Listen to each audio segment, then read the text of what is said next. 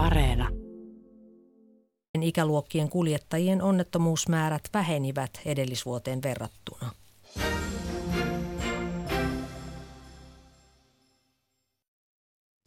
Ja uutisten päättyessä kello on 18.02. Se on ystävät sillä tavalla, että kun on keskiviikko ja kanava on Radio Suomi, niin se tarkoittaa luontoasioita. Tästä eteenpäin aina kello 20 saakka me puhumme tähdistä. Tämä on suuri tähtien katseluilta. Minä olen Juha Plumperi täällä studiossa on kanssani myös Minna Pyykkö. Hei vaan Minna. No hei, joo. Oletko sä nähnyt tähtiä viime aikoina? Tota, no en mä ihan tänään on nähnyt. Ja, Ei ollut vielä tarpeeksi pimeätä. Niin, ja sitten on ne pilvet. Ai niin, nekin vähän estää. Mutta siis tähdistähän voi puhua, vaikka niitä ei just nyt esimerkiksi täällä Etelä-Suomessa näkyisi. Ja täällä on onneksi paikalla Anne Liljeström ja Tuukka Perhoniemi tähtitieteellisestä yhdistyksestä Ursasta. Miten tämä marraskuu yleensä, niin eikö tämä niinku periaatteessa ole ihan hyvää tähtien katseluaikaa? No mm. riippuu, että mitkä periaatteet otetaan tässä, tässä nyt käyttöön. Että, niin. että kyllä mä lähtisin myös sitä pilvisyyttä ja säätä vahtaamaan. Mm. Mutta enemmänkin varmaan, mä käyn nähnyt tästä tähtiä tänään päivälläkään, ei aurinkoa näkynyt. Öö, Mutta jos ajattelee vaikka, että viime viikolla olisi ollut se hieno, hieno auringonpimennys ja sitten oli ihan öö, pää alla päin, kun oli ihan pilvistä, mutta kyllähän se näkyy Vaasassa ja, mm. ja muilla paikkakunnilla, ei nyt monellakaan paikkakunnalla, mutta Suunnilleen Keski-Suomen alueella niin. näkyy. Niin muistetaan myös, että Suomi on pitkä maa tosiaan ja, ja onhan tähtiä sitten muina iltoina, vaikka nyt tänään kuunteleekin tätä lähetystä, niin sitten voi valmistautua siihen, että kun tulee seuraavaksi kirkasta, niin sitten menen ulos näillä ohjeilla. Miten Anne, eikö tässä ole kuitenkin niin kuin periaatteessa, jos ei olisi näitä pilviä, niin marraskuu olisi hyvä aika? Marraskuu on siinä mielessä erinomainen, että, että tota, Pimeähän siis riittää. Marraskuu on yksi, yksi vuoden pimeimmistä kuukausista meillä täällä, että sitten pime, pimeys periaatteessa pidentyy tonne talvipäivän seisaukseen asti, mutta että se ei hirveästi enää tässä, että melkein ollaan jo siellä maksimissa. Ja, tota, ja sitten nyt kun on näin lämmintä, että ei ole lunta maassa, jossain pohjoisessa varmaan sitä jo on seurannut, että onko se sieltä sulannut. Olen huomannut, että sinne on satanut aina välillä, mutta että koska lumi heijastaa kaikkea valoa, mikä siihen osuu, niin se lisää tällaisen hajavalon määrää. Että niin kauan kuin ei ole lunta maassa, niin taivas on pimeämpi. Ja sitten puissa ei ole edes lehtiä. Puissa ja sitten jos, on, lehtiä. niin sit, jos on lämmintä, niin on kiva olla ulkona.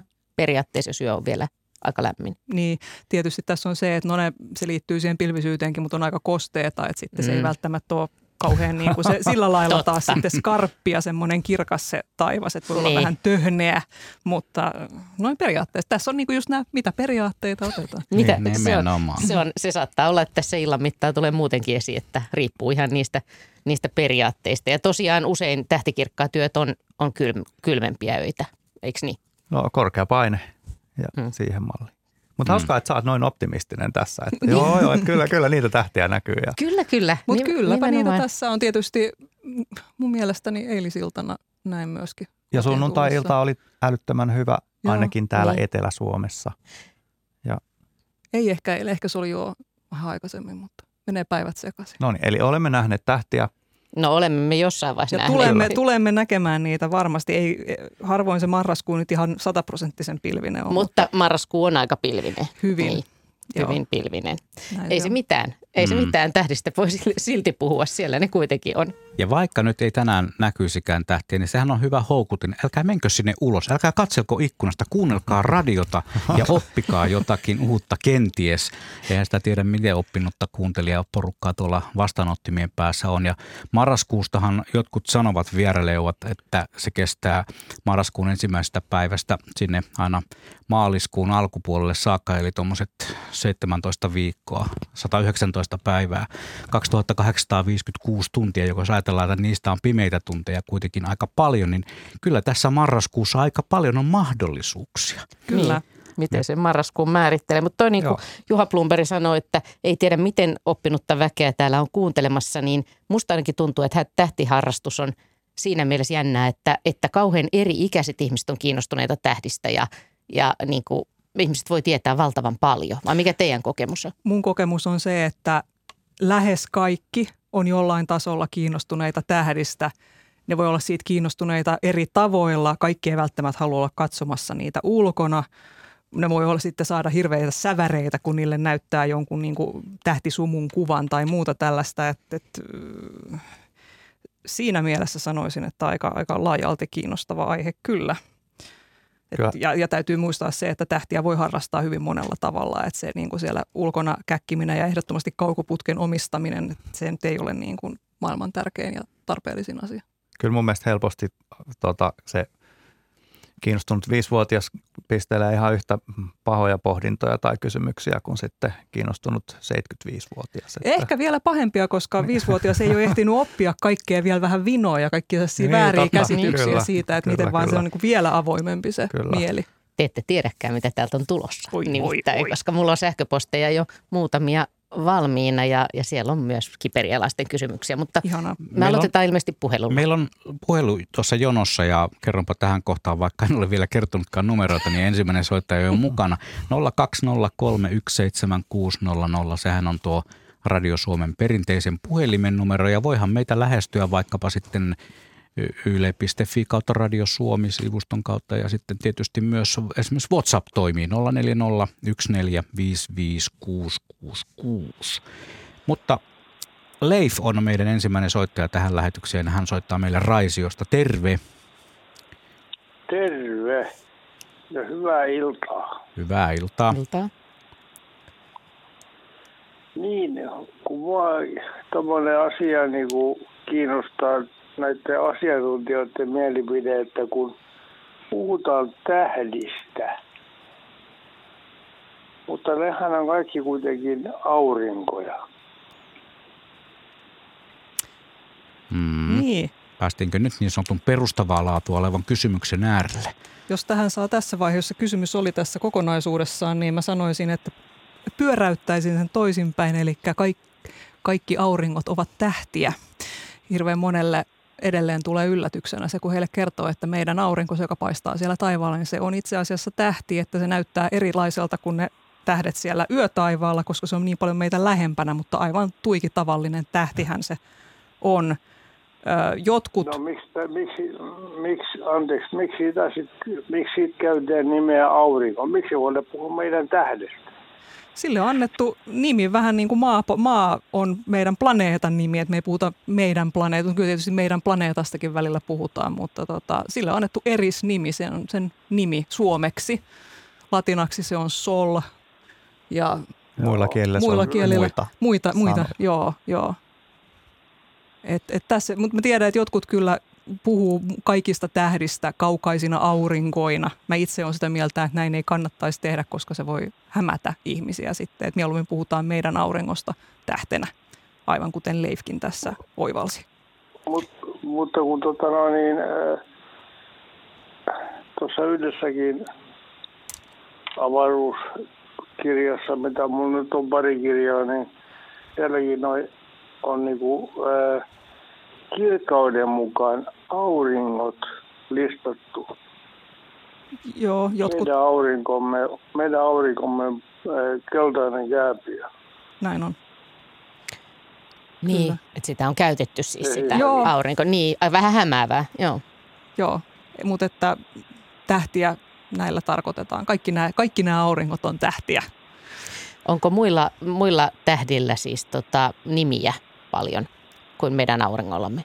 On. Onhan vaikka kuinka paljon suunnilleen kaikilla taivaalla näkyvillä kirkkaimmilla tähdillä on. Kirkkaimmilla ja. joo, mutta ei kyllä on, kaikilla. Ja, että niin. Useilla osalla on vain joku kammottava numerosarja kyllä. niillä himmeämmillä. Mutta näistä jos ajattelee siellä kauempana taivaalla näkyvistä tähdistä, niiden nimiä, niin ne on semmoisia paljon oudompia kuin, kuin aurinko.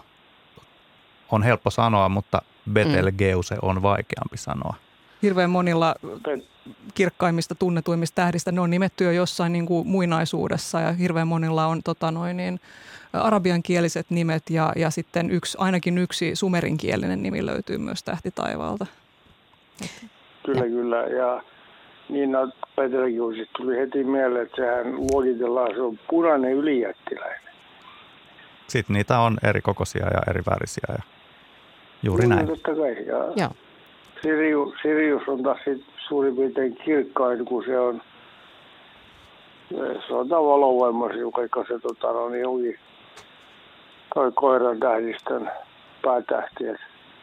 Se on sen verran lähellä meitä. Mutta, anteeksi, Itse se on sen verran lähellä meitä, että sitä varten se on, on, on niin kirkas, näyttää kirkkaalta meille. niin ja, mut, niin, niin ja sitten kun sen, sen valohan näyttää niin kuin se niin kuin välkkyy, se väreilee, koska se on, eikö se ole sitten taas siirtynyt tuohon, se on sen verran matalalla, matalalla niin kuin näitä ilmakehää Kyllä tämä tähtien tuikkiminen ja väreily siellä johtuu kokonaan ilmakehästä. Et, et jos meistä Kyllä, nyt joku pääsisi ilmakehän ulkopuolelle katselemaan tähtitaivasta tai avaruutta, niin tähdet ei tuikkisi ollenkaan. Aivan, aivan. Näin on.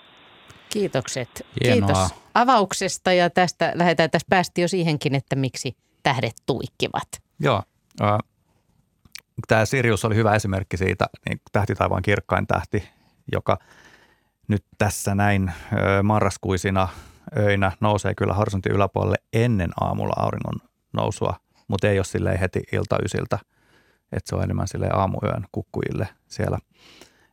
Mutta se näkyy Suomessa aina suht matalalla taivaalla ja siitä tulee silloin pitkään ja 15 ilmakehän halkine valonsäteet ja sen takia se näyttäisi tuikkivan erityisen paljon. Ja sitten kun se on vielä se tähti taivaan kirkkain tähti, niin tämä kirkkaus ja matalalla, niin se on sitten monien mielestä huomiota herättävä se tuikkiminen ja näkyy eri värejä ja sellaista. Mutta se on ihan itse asiassa ihan totta, että jos Siriuksesta ottaa pitkällä valotuksella valokuvan, niin, niin tota, se todella siihen tulee erilaisia värejä mm. Näkyviin. Et se on Kyllä, kyllä. hyvin värikäs, näyttää sellaiselta rullatulta mainosvaloletkulta. Joo, eikä kaukoputkella kaikina pääse oikein katsomaan sitä silleen, ettei siinä niin kuin siellä ne vihreät ja punaiset mm. ja sävyt Wow. seikkailee.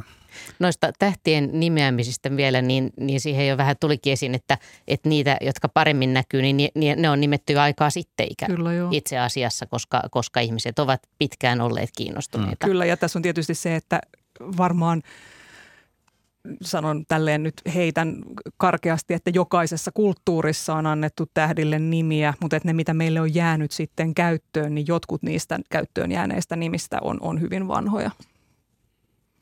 Ja varmaan auringon nimikin on monissa mm. eri kielissä tosi tosi vanha, koska Aika vanha joo. Näin voisi kuvitella, mutta Se on mitä, mitä Niin. kauemmas, mitä enemmän teknisiä välineitä tarvitaan, että näitä tähtiä näkee, niin sitä, sitä tylsempiä nimiä niillä ehkä No sehän vähän juuri on. näin, joo, koska sitten ne ei ole enää sillä lailla ihmiskunnalle samalla tavalla kulttuurin kannalta oleellisia, että ne on sitten vaan tässä katalogi nimiä, mitä niille on annettu. Joku kirjain ja joku numerosarja. Numeroyhdistelmä, Joo. Nimenomaan Niin. just tällä. Ja kaikki tämmöiset myyttiset jumalattaret ja kaikki muut tämmöiset antiikin hahmotkin on loppunut kesken vai?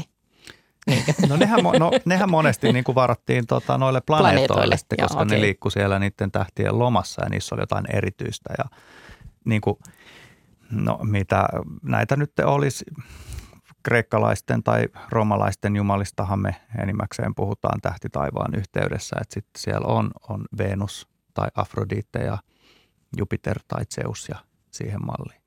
Niin, että planeetat on niinku, Ne on Saanut- niitä jumalia. ne on saanut niitä jumalien nimiä. Joo. Paitsi no Merkurius eli Hermes on niin kuin se jumalten sanansaattaja, että se seikkailee siinä maan ja taivaan välillä ja taivaallakin se sitten näkyy silleen aina vaan ei hirveän korkealla ikinä taivaalla ja vähän ennen auringon nousua tai auringonlaskun jälkeen, että se on.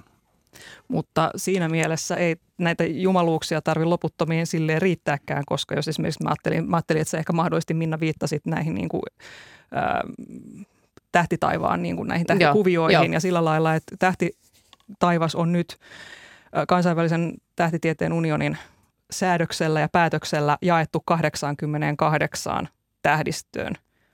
Ja ka- niillä on hyvin selkeät rajat. Se näyttää niin kuin Yhdysvaltain kartalta, mistä osavaltioilla on sellaiset niin kuin neliskulmaiset rajat. Ja, tota, ja näin siis kaikki kohteet siellä voidaan jon, jonkun niin kuin tähdistön alueelle juntata sitten, että se on tämmöinen, että ei tarvitse lisää, 88 riittää. Niin tätä mä muistelin, että nämä tähtikuviot, miten ne on eri kulttuureissa ollut merkittäviä, miten ihmiset on siellä perinteisesti nähnyt eri kokoisina niitä itselleen tärkeitä asioita kautta aikojen. Näin, Se on aika kiehtova, kiehtovaa historiaa.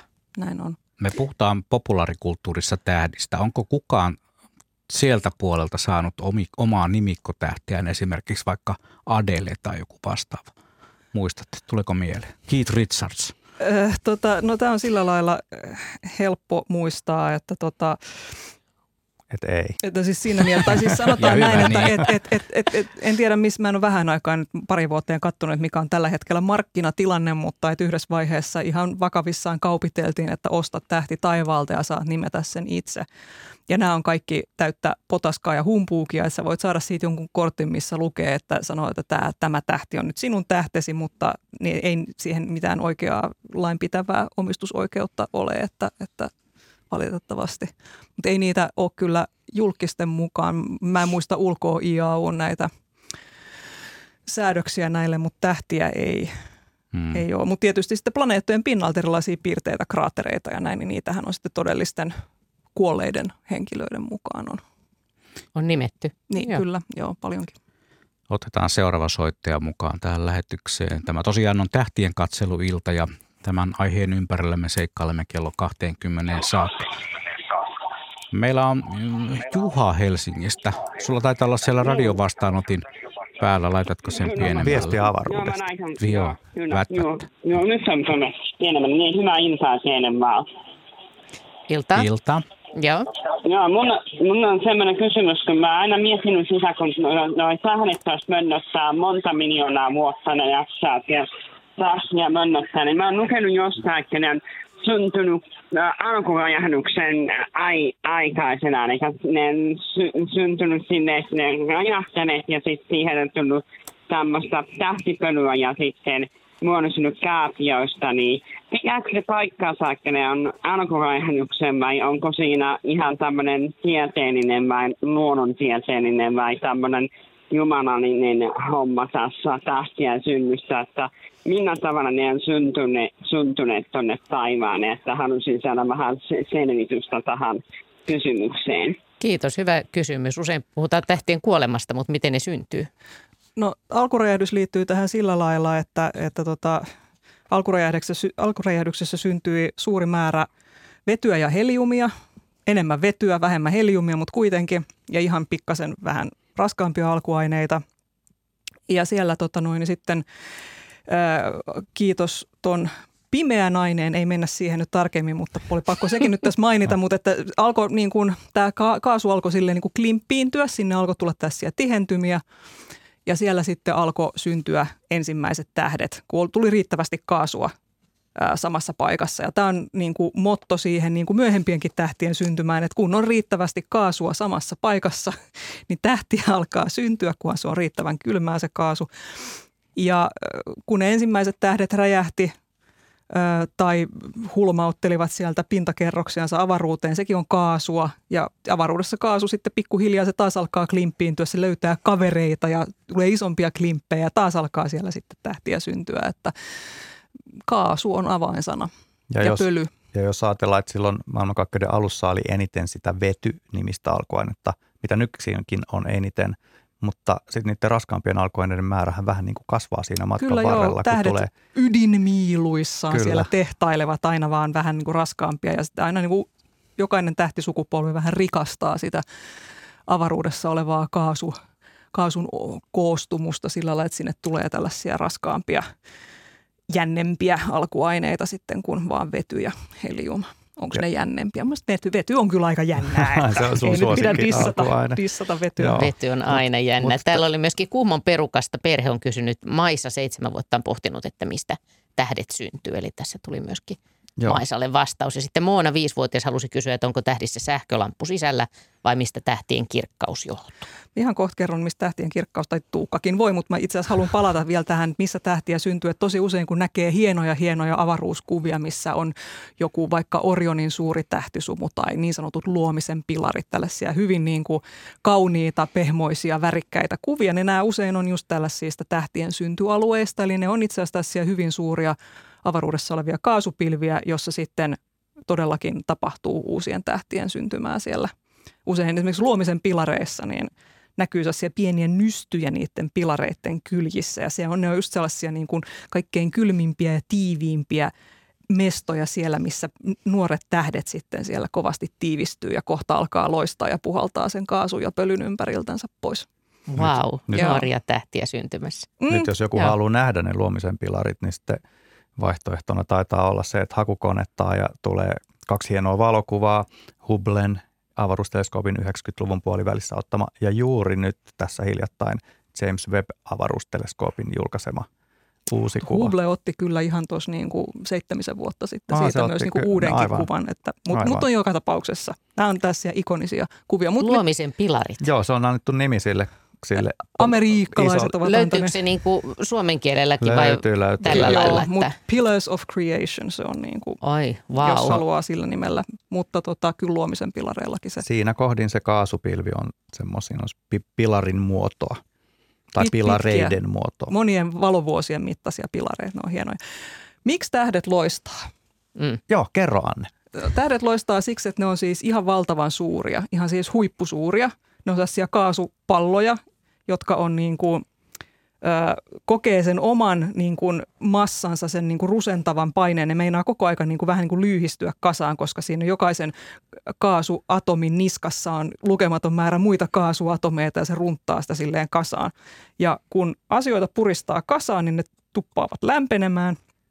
Ja näinpä sitten tähtien ytimessä on niin kuuma, ihan siellä keskellä, tähden keskellä on niin kuuma, että siellä – tällaiset yksittäiset vety, tai no oikeastaan, no joo, on vetyytimiä siellä sitten, jotka tota, alkavat, ne niin kuin pääsee toistensa kanssa reagoimaan, siksi kun siellä on niin kuumaa, ja ne alkaa muodostaa siellä heliumia, joka on vähän raskaampi alkuaine. Ja tämä on semmoinen prosessi, missä vapautuu energia, joka sieltä sitten niin kuin hiljalleen kulkeutuu sinne tähden pinnalle ja sitten vapautuu avaruuteen valona ja lämpönä. Näin. Ja niin valoa ja lämpöä tulee paljon enemmän sieltä ydinmii, tästä ydinmiilusta kuin siitä sähkölampusta. Kyllä, joo. Että sähkölampuja en halua edes ruveta laskemaan, että miten paljon lampuja tarvittaisiin, että saataisiin vastaava niin kuin reaktio aikaa, mutta siihen menisi paljon enemmän sähköä kuin mitä sitä. Tähdet on tosi tehokkaita. Tässä kun rupatellaan, niin yhden asian haluaisin vielä sanoa, että, että semmoisen – sumupilven, missä nyt niitä tähtiä syntyy, niin voi myös löytää itsekin taivaalta. Ja se olisi taas sitä aamuyön puolen tai ehkä puolen yön aikoihin sieltä Orionin ää, tähtikuvion suunnalta löytyy Orionin sumu. Ja se on jonka tällainen, mainitsinkin tässä. Jonka mainitsitkin ja se on tällainen, eli sen voi lähteä sieltä etsimään taivaalta myös. Ja voi ajatella, että tuolla nyt tapahtuu Joo, niin, kiikarit kyllä. voi ottaa avussa. Se on aika niin kuin semmoinen, se näyttää vähän se tuhnealta tota noin, pikkupisteeltä. Siinä roikkuu niin sanotusta Orionin vyöstä keskimmäisestä tähdestä vähän alaspäin, mutta et kyllä mitkä tahansa kiikarit, lintukiikarit, teatterikiikarit, kaikki kiikarit auttaa tässä. Näyttää vähän isommalta ja kirkkaammalta. Ja tänne Kuhmon perheelle, niin Moona ja Maisa oli lähettänyt kysymyksen, niin he tosiaan kertoi, että he oli iltakävelyllä eilen ja oli paljon kysymyksiä, tuli mieleen muitakin. Tässä oli nyt nämä kysymykset, mutta löysivät Otavan kauhan ja löysivät paljon muitakin tähtikuvioita ja valosaaste on siellä vähäistä, niin että Ihanaa. Hyvän, hyvän harrastuksen parissa siellä selvästi ollaan. Moona ja Maisa, älkää koskaan lopettako näiden kysymysten esittämistä. Se on hyvä, hyvä juttu, Juuri että näin. Esittää. Loistavaa. 020317600 on numero, jotka valitsemalla voi päästä esittämään omia kysymyksiään tänne meidän tähtien katseluiltaan. Ja kaivoin tuon luomisen pilarit kuvan tuolta meidän ATK-välineestä. Ja tämähän on käsittämätön. Ei tätä, jos ei tietäisi, että tämä on oikeasti niin kuin tähti-avaruuskuva, niin voisi kuvitella, että tämä on joku taiteilijan luomus. Tässä on niin kuin kolmisorminen käsi, joka ikään kuin hamuaa jonnekin ylöspäin. Minä kerron sulle, mihin se hamuaa. No, Jokainen kerro. niistä sormista osoittaa kohti tällaista joukkoa paljon iso, hyvin isoja, suuria ja kirkkaita tähtiä. Ne ei näy siinä kuvassa, on sen kuvan ulkopuolella, mutta niiden, ne on vastamuodostuneita erittäin voimakkaasti säteileviä tähtiä ja niiden säteily kuluttaa pikkuhiljaa niitä pilareita pois ja myöskin samalla painaa niitä vähän kasaan, mikä sitten auttaa sitä tähtien muodostumista siellä, että se tulee vielä tiiviimpää siellä. Joo, ja kun ajattelee, että äsken puhuttiin siitä, että onko tähdissä sähkölampu sisällä, niin vaikka niitä valaistaankin yösähköllä, niin silti se olisi ihan älyttömän kallista nykyisellä energian hinnolla vai kuinka? Joo, ei, ei kyllä kannata valasta tähtiä näin kriisitalven kynnykselle. Kirsi kysyy täällä sähköpostilla on tullut tämmöinen kysymys, että miksi jotkut tähdet ovat väriltään lämpimän valkoisia ja toiset kylmän valkoisia, niin kuin ledeistä puhutaan. Tämä, joo, vähän liittyy itse asiassa, tähän Tuukka viittasi jo tuossa, kun puhuttiin Leifin kanssa tota, näistä auringoista ja tähdistä. Joo, se on hauska kysymys. Monesti ihmiset kysyvät, että, että minkä takia ne on, jotkut tähdet on eri värisiä, mutta mä tykkään tästä, niin kuin, että ne on valkoisen punertavia, mm. lämpimiämpiä sävyjä tai kylmempiä sävyjä. Taas päästään sinne Orionin tähtikuvioon. Siellä on punertava se Betelgeuse ja sitten oikeassa alakulmassa sinertävä Riegel. Mm, tähdethän on niin pieniä tuolla taivaalla, siis pieniä pisteitä, kun me niitä katsotaan, niin ne näyttää suurin osa melkein valkoisilta. Ja joissain on sitten vähän punertavaa jossain on vaikka vähän sinertävää. Joku saattaa jonkun mielestä näyttää vähän kellertävältä. Ja ne tulee niistä tähtien pintalämpötiloista, jotka vaikuttaa siihen, että minkä värisiä ne tähdet sitten on. Että kaikista kuumimmat tähdet on niitä sinertäviä, kylmän värisiä ja kaikista vähiten kuumat on niitä punertavampia.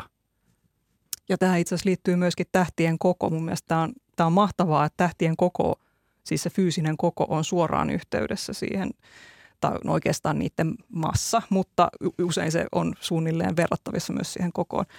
Niin, niin tota, mitä pienempi ja ke- köykäisempi tähti, sitä viileämpi ja punaisempi se on, ja mitä suurempi se on, niin sitä niin kuin kirkkaampi ja sinertävämpi se on. Eli tämä ihan suoraan, niin kuin mielestäni on mahtavaa, että se, että me nähdään taivaalla vähän eri värisiä tähtiä, niin se kertoo meille suoraan siitä, että minkälaisia ne ihan oikeasti on. Niistä voi päätellä, että onko ne minkä kokoisia ja kuinka kuumia ne on tätä varten on täytynyt kyllä tehdä tiedettä jonkin aikaa, että kyllä. On, on selvinnyt tällaisia asioita. Kyllä. Ja se on hyvä, että meillä on tiede olemassa, ei tarvitse luuloon paneutua tai perustaa meidän mielihalujamme ja ajatuksiamme. Meillä on hei Pasi Keravalta nyt mukana lähetyksessä. Terve Pasi. Hyvää iltaa. Hyvää, hyvää iltaa. iltaa. Tota, mulla on sellainen, mä niin odottelen tässä näin, tota, milloin se petelkeus oikein räjähtää. mä niin niin joka, joka, to, talvella joka ilta katselen, että ei ole vielä supernovaa siellä. Että, et, eikö se nyt voisi vähän jo fissukseen tehdä asioissa eteen jotain? Oli viimeksi, kun Anne puhuttiin tästä, niin sä sanoit, että lukeneesit tutkimuksen, jossa sanottiin, että no ehkä 10 000 vuoden päästä se oikeasti voisi Mä, siitä on jonkun verran aikaa. Eikö, nyt, eikö se nyt voisi kumminkin vähän? no. Mä, me yritettiin tilata Ursan juhlavuodeksi tota viime vuonna, kun täytettiin sata vuotta, että olisi ollut kauhean kiva. Eikä saatu isoa komeettaakaan, mutta tota, tällaista välillä on kuljetustökki. Mutta ö, tota, siis Betelgeuse on semmoinen tähti, se on hyvin massiivinen ja elämänsä on sillä lailla loppuvaiheessa, että ö, se kyllä tulee räjähtämään supernovana. Ja niin kuin tähtien mittakaavassa ihan koht siltään, eli puhutaan sitten kymmenestä tai sadasta tuhannesta vuodesta. Eli, no. eli, eli, mutta kyllä se niinku... Ei, per... olla näke, ei olla näkemässä. Todennäköisesti ei, mutta et, ei, tietääkseni todennäköisyys sille, että etteikö me voitaisiin huomenna nähdä päivätaivaalla sitten tota Petelgeusen räjähdysjälkiä, niin ei ole nolla. Siis se yeah. saattaa tapahtua, Aivan. mutta en pidättäisi hengitystäni, enkä suosittele sitä sinulle. Ja jos me, ja jos me nähtäisiin se nyt, niin se olisi tietenkin tapahtunut jo aikaa sitten, koska me katsotaan historiaa. Mm, siis satoja vuosia sitten joo. kyllä, mutta se on, meille se olisi tuttu. Kuinka matkan päässä se on? Monta valovuotta se on? Muistaakseni se on neljä ja puoli sataa. Niin, niin luokkaa, vi, niin. mä sanoisin viisi ja puoli sataa siitä vähän. Mutta siis joo, niin. siitä on vähän erityyppisiä tota, noin, arvioita mm. olemassa, mutta sitä, sitä suuruusluokkaa tähtitieteellisellä mm. tarkkuudella suunnilleen. Mutta syy minkä takia siitä aina silloin parin vuoden välein suunnilleen nousee esille tämä ajatus siitä Betelgeusen räjähtämisestä on se, että et, koska Betelgeuse on siellä elämänsä tai tähtikaarensa loppuvaiheessa, niin se on semmoinen muuttuva tähti, että se vähän hötkyy, että se on välillä ihan vähän kirkkaampi ja välillä ihan vähän himmeämpi. Ja siellä on tämmöinen niin kuin totunnainen vaihteluväli siihen, että kuinka paljon se on vähän kirkkaampi tai himmeämpi välillä. Paitsi, että se ei ole ihan säännöllinen, niin, sehän ja, tekee ja kyllä, ja sitten, sitten kun se taas ylittää tarpeeksen niin kuin nämä tavanomaiset rajat siitä vaihtelusta, niin sitten aletaan puhua lehdistössä siitä, koska että kaikki muutkin haluaa, että se nyt räjähtäisi, koska se olisi niin hieno, se olisi hieno näky. Niin. Olet varmaan kyllä, joo. Paitsi, että se olisi tapahtunut keskiajalla jo. Mä, sain tä- mä löysin nyt tällaisen etäisyyden, että se olisi suunnilleen 500, mm. 500 valovuotta, mutta sekin on plus miinus 50. No niin. Että mutta sekin on, sekin on kyllä aika outo ajatus ajatella, että se todella on voinut mm. räjähtää jo aikaa sitten ja me nyt täällä puhutaan tästä, että milloinkohan se räjähtää. Niin, no Andromedan niin. galaksin kanssa mm. se olisi sitten kaksi miljoonaa vuotta sitten, jos me nähdään sieltä jotain, että siinä vaiheessa ihminen oli hyvin varhainen otus ja mönki jossain savannilla menemään. Niin, tai sitten just just käveli kahdella jalalla, jos oikein mm. muistan. Mm. Tässä päästään sellaisiin mittakaavoihin, jotka ei ole välttämättä joka keskiviikkoisessa ajattelumaailmassa ole, ole niin sanotusti helppoja ymmärtää. Näin on. Oliko sulla Pasi vielä jotakin mielenki tähtitieteellistä kysyttävää? Tämä oli, tämä oli, tämä, ei, ei mitään sen kummalle. Musta on tähtiä kiva katsoa. Mä, Orion etenkin on sellainen, mulle jopa sellainen vähän niin kuin – sellainen lempi, lempitähtikuvio, että mä, aina kun se tulee tuossa tota, joulukuun puolella näkymiä oikein kunnolla, niin kyllä mä nautin aina siitä, kun mä näen sen. Ja muist, tiedän sen, että muun suomalaiset Väinö Viikatteeksi kutsui sitä. Mm sitä vyötä ja näin edespäin, niin tota, onhan se, onhan, ne on makeita. Tähdet on makeita. On nimenomaan. Ja nyt on muuten upeita katsoa tota Jupiteria. Se on, vaikka se ei olekaan tähti, mutta kumminkin sitä on upea katsoa tällä hetkellä. Kyllä maar. Kiitoksia Pasi ja jännittävää odotusta, josko se Petelkeus ei vaikka posaltaisi huomenna. Mutta älä pidätä sitä hengitystä. niin. Joo, en, en, en, heti aloita ainakaan. Kiitos soitosta. Moi moi. No niin, moi moi. moi. Mä täällä itse asiassa, kun puhuttiin tuosta Andromedasta, niin Daniel, seitsemänvuotias Daniel on aikoo kuunnella koko lähetyksen. Hän lähetti semmoisen kysymyksen, että hän, häntä paljon pohdituttaa tämä Andromedan galaksia, mitä siellä oikein on. Lyhykäisyydessään Andromedan galaksissa on ihan kaikki samoja juttuja kuin mitä Linnunradassa meidän kotigalaksissa on. Eli siellä on tähtiä, planeettoja, kuita, pölyä, kaasua ja sitten siellä ihan galaksin keskustassa semmoinen supermassiivinen musta aukko. Ja, ja sitten vähän sellaista niin kuin vaikeammaksi menevää hörsseliä vielä siinä ympärillä niin kuin pimeän aineen halloa ja muuta tällaista, mutta ja, ja pallomaisia tähtijoukkoja. Mutta oleellisesti kaikki galaksit, erityisesti tällaiset spiraaligalaksit, niin kuin Linnunrata ja Andromeda – ne on hyvin niin kuin samantyyppisiä sillä lailla, että ne, voi olla, niin ne ei näytä kaikki ihan samanlaiselta, mutta oleellisesti ne on vähän niin kuin suklaarasioita, jossa on kaikissa, löytyy ne ananaskonvehdit ja karpalokonvehdit ja pähkinäkonvehdit. Ne on vaan vähän eri järjestyksessä, mutta, mutta ne niin kuin periaatteessa ihan, ihan, ihan samaa kamaa. Sit elliptiset galaksit ja kääpiögalaksit on niin kuin vähän sitten erityyppisiä koostumukseltaansa, mutta – galaksit oikeastaan ne on myös niin kokoelmia tämmöistä yleisempää kamaa. Mutta tämä Andromedan suklaarasia on niin kuin aivan älyttömän kaukana sitten. Se, joo, se on kahden miljoonan valovuoden päässä ja se on lähestymässä kohti linnunrataa ja, ja saattaa törmätä, siis varmasti lopulta tuleekin törmäämään linnunrataa ja sulautumaan yhteen, ei mitenkään silleen väkivaltaisesti, vaan silleen lempeästi pössähtäen ja monen eri tällaiseen niin kuin pössähdyksen kautta ne sitten lopulta, lopulta tota noin, niin muodostavat yhden vielä suuremman galaksin. Et sen ehkä Andromedasta voisi sanoa, että se on linnunrataa jonkun verran suurempi, mutta muuten hyvin niin kuin samantyyppinen. Mutta ei ihan heti tämäkään tapahdu. Ei, ei tarvitse pelätä pössähdyksiä. Et todennäköisesti siitä tulee tosiaan niin kuin tähdet menee silleen toistensa lomitse, että siellä ei mitään tällaisia päistikkaa törmäyksiä tule tapahtumaan. Nyt mennään jo jossain miljardeissa vuosissa, koska se tulee tapahtumaan. Niin sitä, Kyllä, sitä havaintoa on turha odotella tuonne taivaan vahtiin, joka on taas tällainen unsan paikka, mihin laitetaan niin. erilaisia näkymiä taivaalta, raportoidaan mitä on nähty. Varmaan tullaan siitä puhumaan tämän illan aikana. Se on äärimmäisen tärkeää harrastajille ja se on varmaan myös tieteelle ihan merkittäväkin, ainakin semmoiselle pikkutieteelle, että – tiedetään, mitä taivaalla on tapahtunut? No ei, no siis sillä lailla taivaanvahti, taivaanvahti.fi, mm. niin tota, äh, meidän havaintopalvelu, joka on kaikkien käytettävissä, ei tarvitse olla siis Ursan jäsen. Sinne tota, kuka tahansa voi ladata havaintojansa taivaalta. Usein siihen liittyy myöskin valokuva, mutta valokuva ei ole tarpeen. Sen ei tarvitse olla hieno valokuva, se voi olla kännykkävalokuva ja näin. Mutta tota, siitä on ollut ihan hiljattainkin tieteelle sillä lailla apua, että ihan tässä just vastikään julkistettiin tämmöinen taas uusi revontulimuodon löytö. Aivan.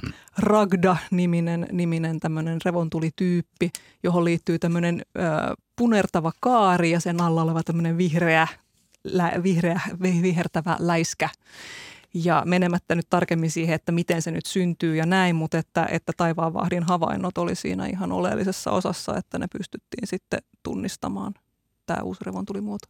Ja nämä havainnot tuli nimenomaan sitten revontuliharrastajilta. Kyllä, ihan ihmisiltä, jotka kuvaa revontulia enemmän, enemmän niin kuin, en minä tiedä heidän motiiveansa tarkalleen ottaen, mutta niin kuin pääasiassa niin kuin siitä ihan vain niin kuin yleisesti niin kuin sanotaan huvin vuoksi ja kiinnostuksesta, hmm. eikä sitä varten, että tässä nyt tehdään otsarypyssä tiedettä. Mainiota. Katri Soppela lähetti tämmöisen viestin, että maanantai-aamuna pyöräilin noin kello 5.40 töihin aivan kaakkoisessa Suomessa. Huomioni kiinnitti taivaalla tosi erottuva oletettavasti planeetta, ettei jopa tuomarinurmion biisin punainen planeetta Mars. Punaisena erottuva etelätaivaan ilmiö. Voi olla jokin muukin ilmansuunta, tämä on vaan mun oletus. Muina aamuina tällä, tällä viikolla ainoa valo on ollut fillarin lamppu, tähdet loistanut poissaolollaan. Kyllä mä sanoisin, että se on se Mars ollut siellä kirkkaana silleen väljästi ottaen etelän suunnalla taivasta. Se nousee jo illalla, mm, en nyt muista tarkkaa kellon aikaa, mutta, mutta siellä yhdeksän korvilla ehkä. Koillisesta. Koillisesta näkyville ja sitten siinä on koko yö aikaa sille kiertää kohti etelää ja nousta korkeammalle. Ja nyt on itse asiassa hyvä hetki havaita mm. Marsia siinä mielessä, no paitsi ne pilvet, mutta, mutta tota, Marsilla on tuossa – joulukuussa semmoinen, sille tapahtuu semmoinen asia kuin oppositio, joka ei liity politiikkaan, vaan, vaan tota siihen, että se on vähän samanlaisessa asemassa kuin täysikuu on täysikuulla tai kuu on täysikuulla. Eli se on taivaalla just vastakkaisessa suunnassa kuin aurinko, mikä tarkoittaa sitä, että aurinko pääsee valaisemaan koko sitä Marsin meille näkyvää pintaa ja se on silloin niin kuin suurimmillaan ja kirkkaimmillaan. Ja lähimmillään myös maapalloa, niin kyllä. näyttää kirkkaalta taivaalta. Joo, kyllä. Entäs mitä muuta nyt tässä, Pasikin jo mainitsi vähän, niin mitä muuta nyt tällä hetkellä voi nähdä taivaalla? No vaikka mitä. Niin, niin. erityisesti mut, esimerkiksi mut, kirkkaana iltataivaalla.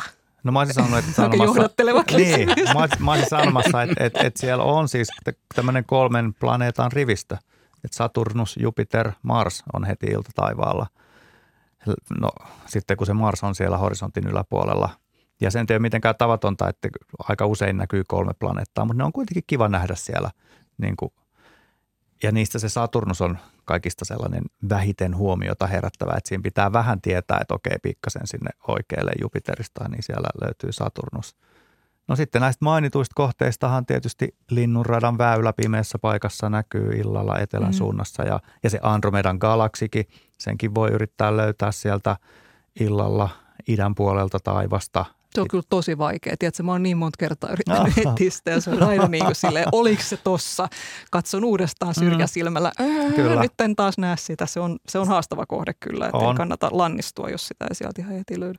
Onko muuten, muuten niin, että syystaivaalta on helppo, jos, jos ei olisi näitä pilviä, niin aloittaa tähtien katselu? Että jotenkin paikallistaa niitä tähtiä? No en mä sanoisi, että erityisesti ei, niin. just syystaivaalta, niin kuin okay. miltä tahansa taivaalta öö, löytyy kaiken näköistä syystaivaalla ehkä niin kuin näkyy tämä paljon yksittäisten, yksittäisiä tähtiä, niiden lisäksi se linnunrata ja Andromedan galaksi. Ja siitä voi niin kuin mielessään hahmotella, että tällainen tämä maailmankaikkeuden rakenne on. Kun sitten taas myöhemmin, kun nousee se Orionin tähtikuvio sinne näkyville ja siellä näkyy se Orionin sumu, niin sitten siellä on niin kuin, se sumu on, on sellainen, että voi ajatella, että tuolla niitä tähtiä syntyy. Mutta nämä on tämmöisiä niin pikku yksityiskohtia. Että kyllä siellä tähtikuvioita näkyy – niin kuin aina, kun on vaan tähdet näkyvissä. Ja, ja tietysti mielestä mä olen itsekin usein kyllä sanonut, että syksy on hienoa aikaa aloittaa, aloittaa tähtiharrastus, mutta että se liittyy tällaisiin asioihin kuin se, että usein ihmiset syksyllä aloittavat uuden harrastuksen, jos aloittavat uutta harrastusta. Ja sitten se, että kun me puhutaan jostain niin kuin elosyyskuusta, kun rupeaa mm. taas oikeasti tulemaan pimeää, niin silloin on myöskin vielä aika lämmintä ja tämä pilvisyyskään ei ole niin Kyllä. vahvasti, että nyt siinä sanotaan, että tämä paras aika aloittaa tähtiharrastus ei ole just marraskuussa, vaan niin kuin ne absoluuttisesti parhaat että kind of meni jo, mutta siihen liittyy myöskin sitten tämä, että linnunra rata on syksyisin niin kuin kaikkein korkeimmillaan taivaalla ja se on helpointa nähdä, että keväällä se on silleen vähän kallellaan enemmän horisontissa.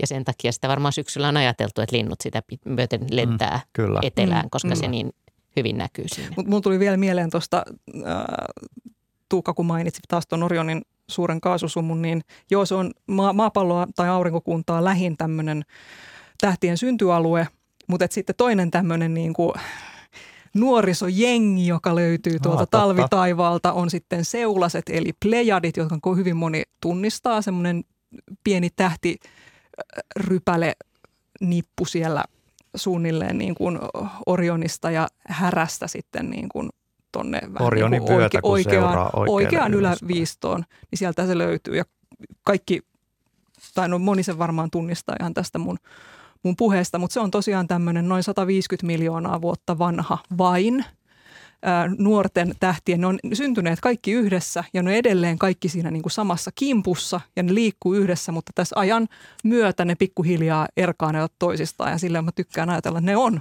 kind of tämmöinen niin kuin nuorien kuumien starojen jengi. ja kaikki tämä on täysin totta. Ja jos joku taas ajattelee, että no miten niin kuin 150 miljoonaa vuotta kuulostaa hirvittävän pitkältä ajalta, mutta esimerkiksi verrattuna aurinkoon, niin aurinko on ehkä 4500 miljoonaa vuotta vanha. Eli 4,5 miljardia Mm. vuotta vanha. Mutta joo, että niin kuin, joo.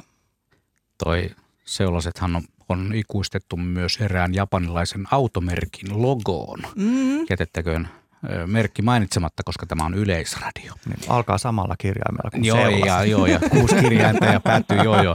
Otetaan tota, lähetykseen mukaan Tammelasta nimimerkki Paistaako päivä risukasaan? Hyvää iltaa. Hyvää iltaa.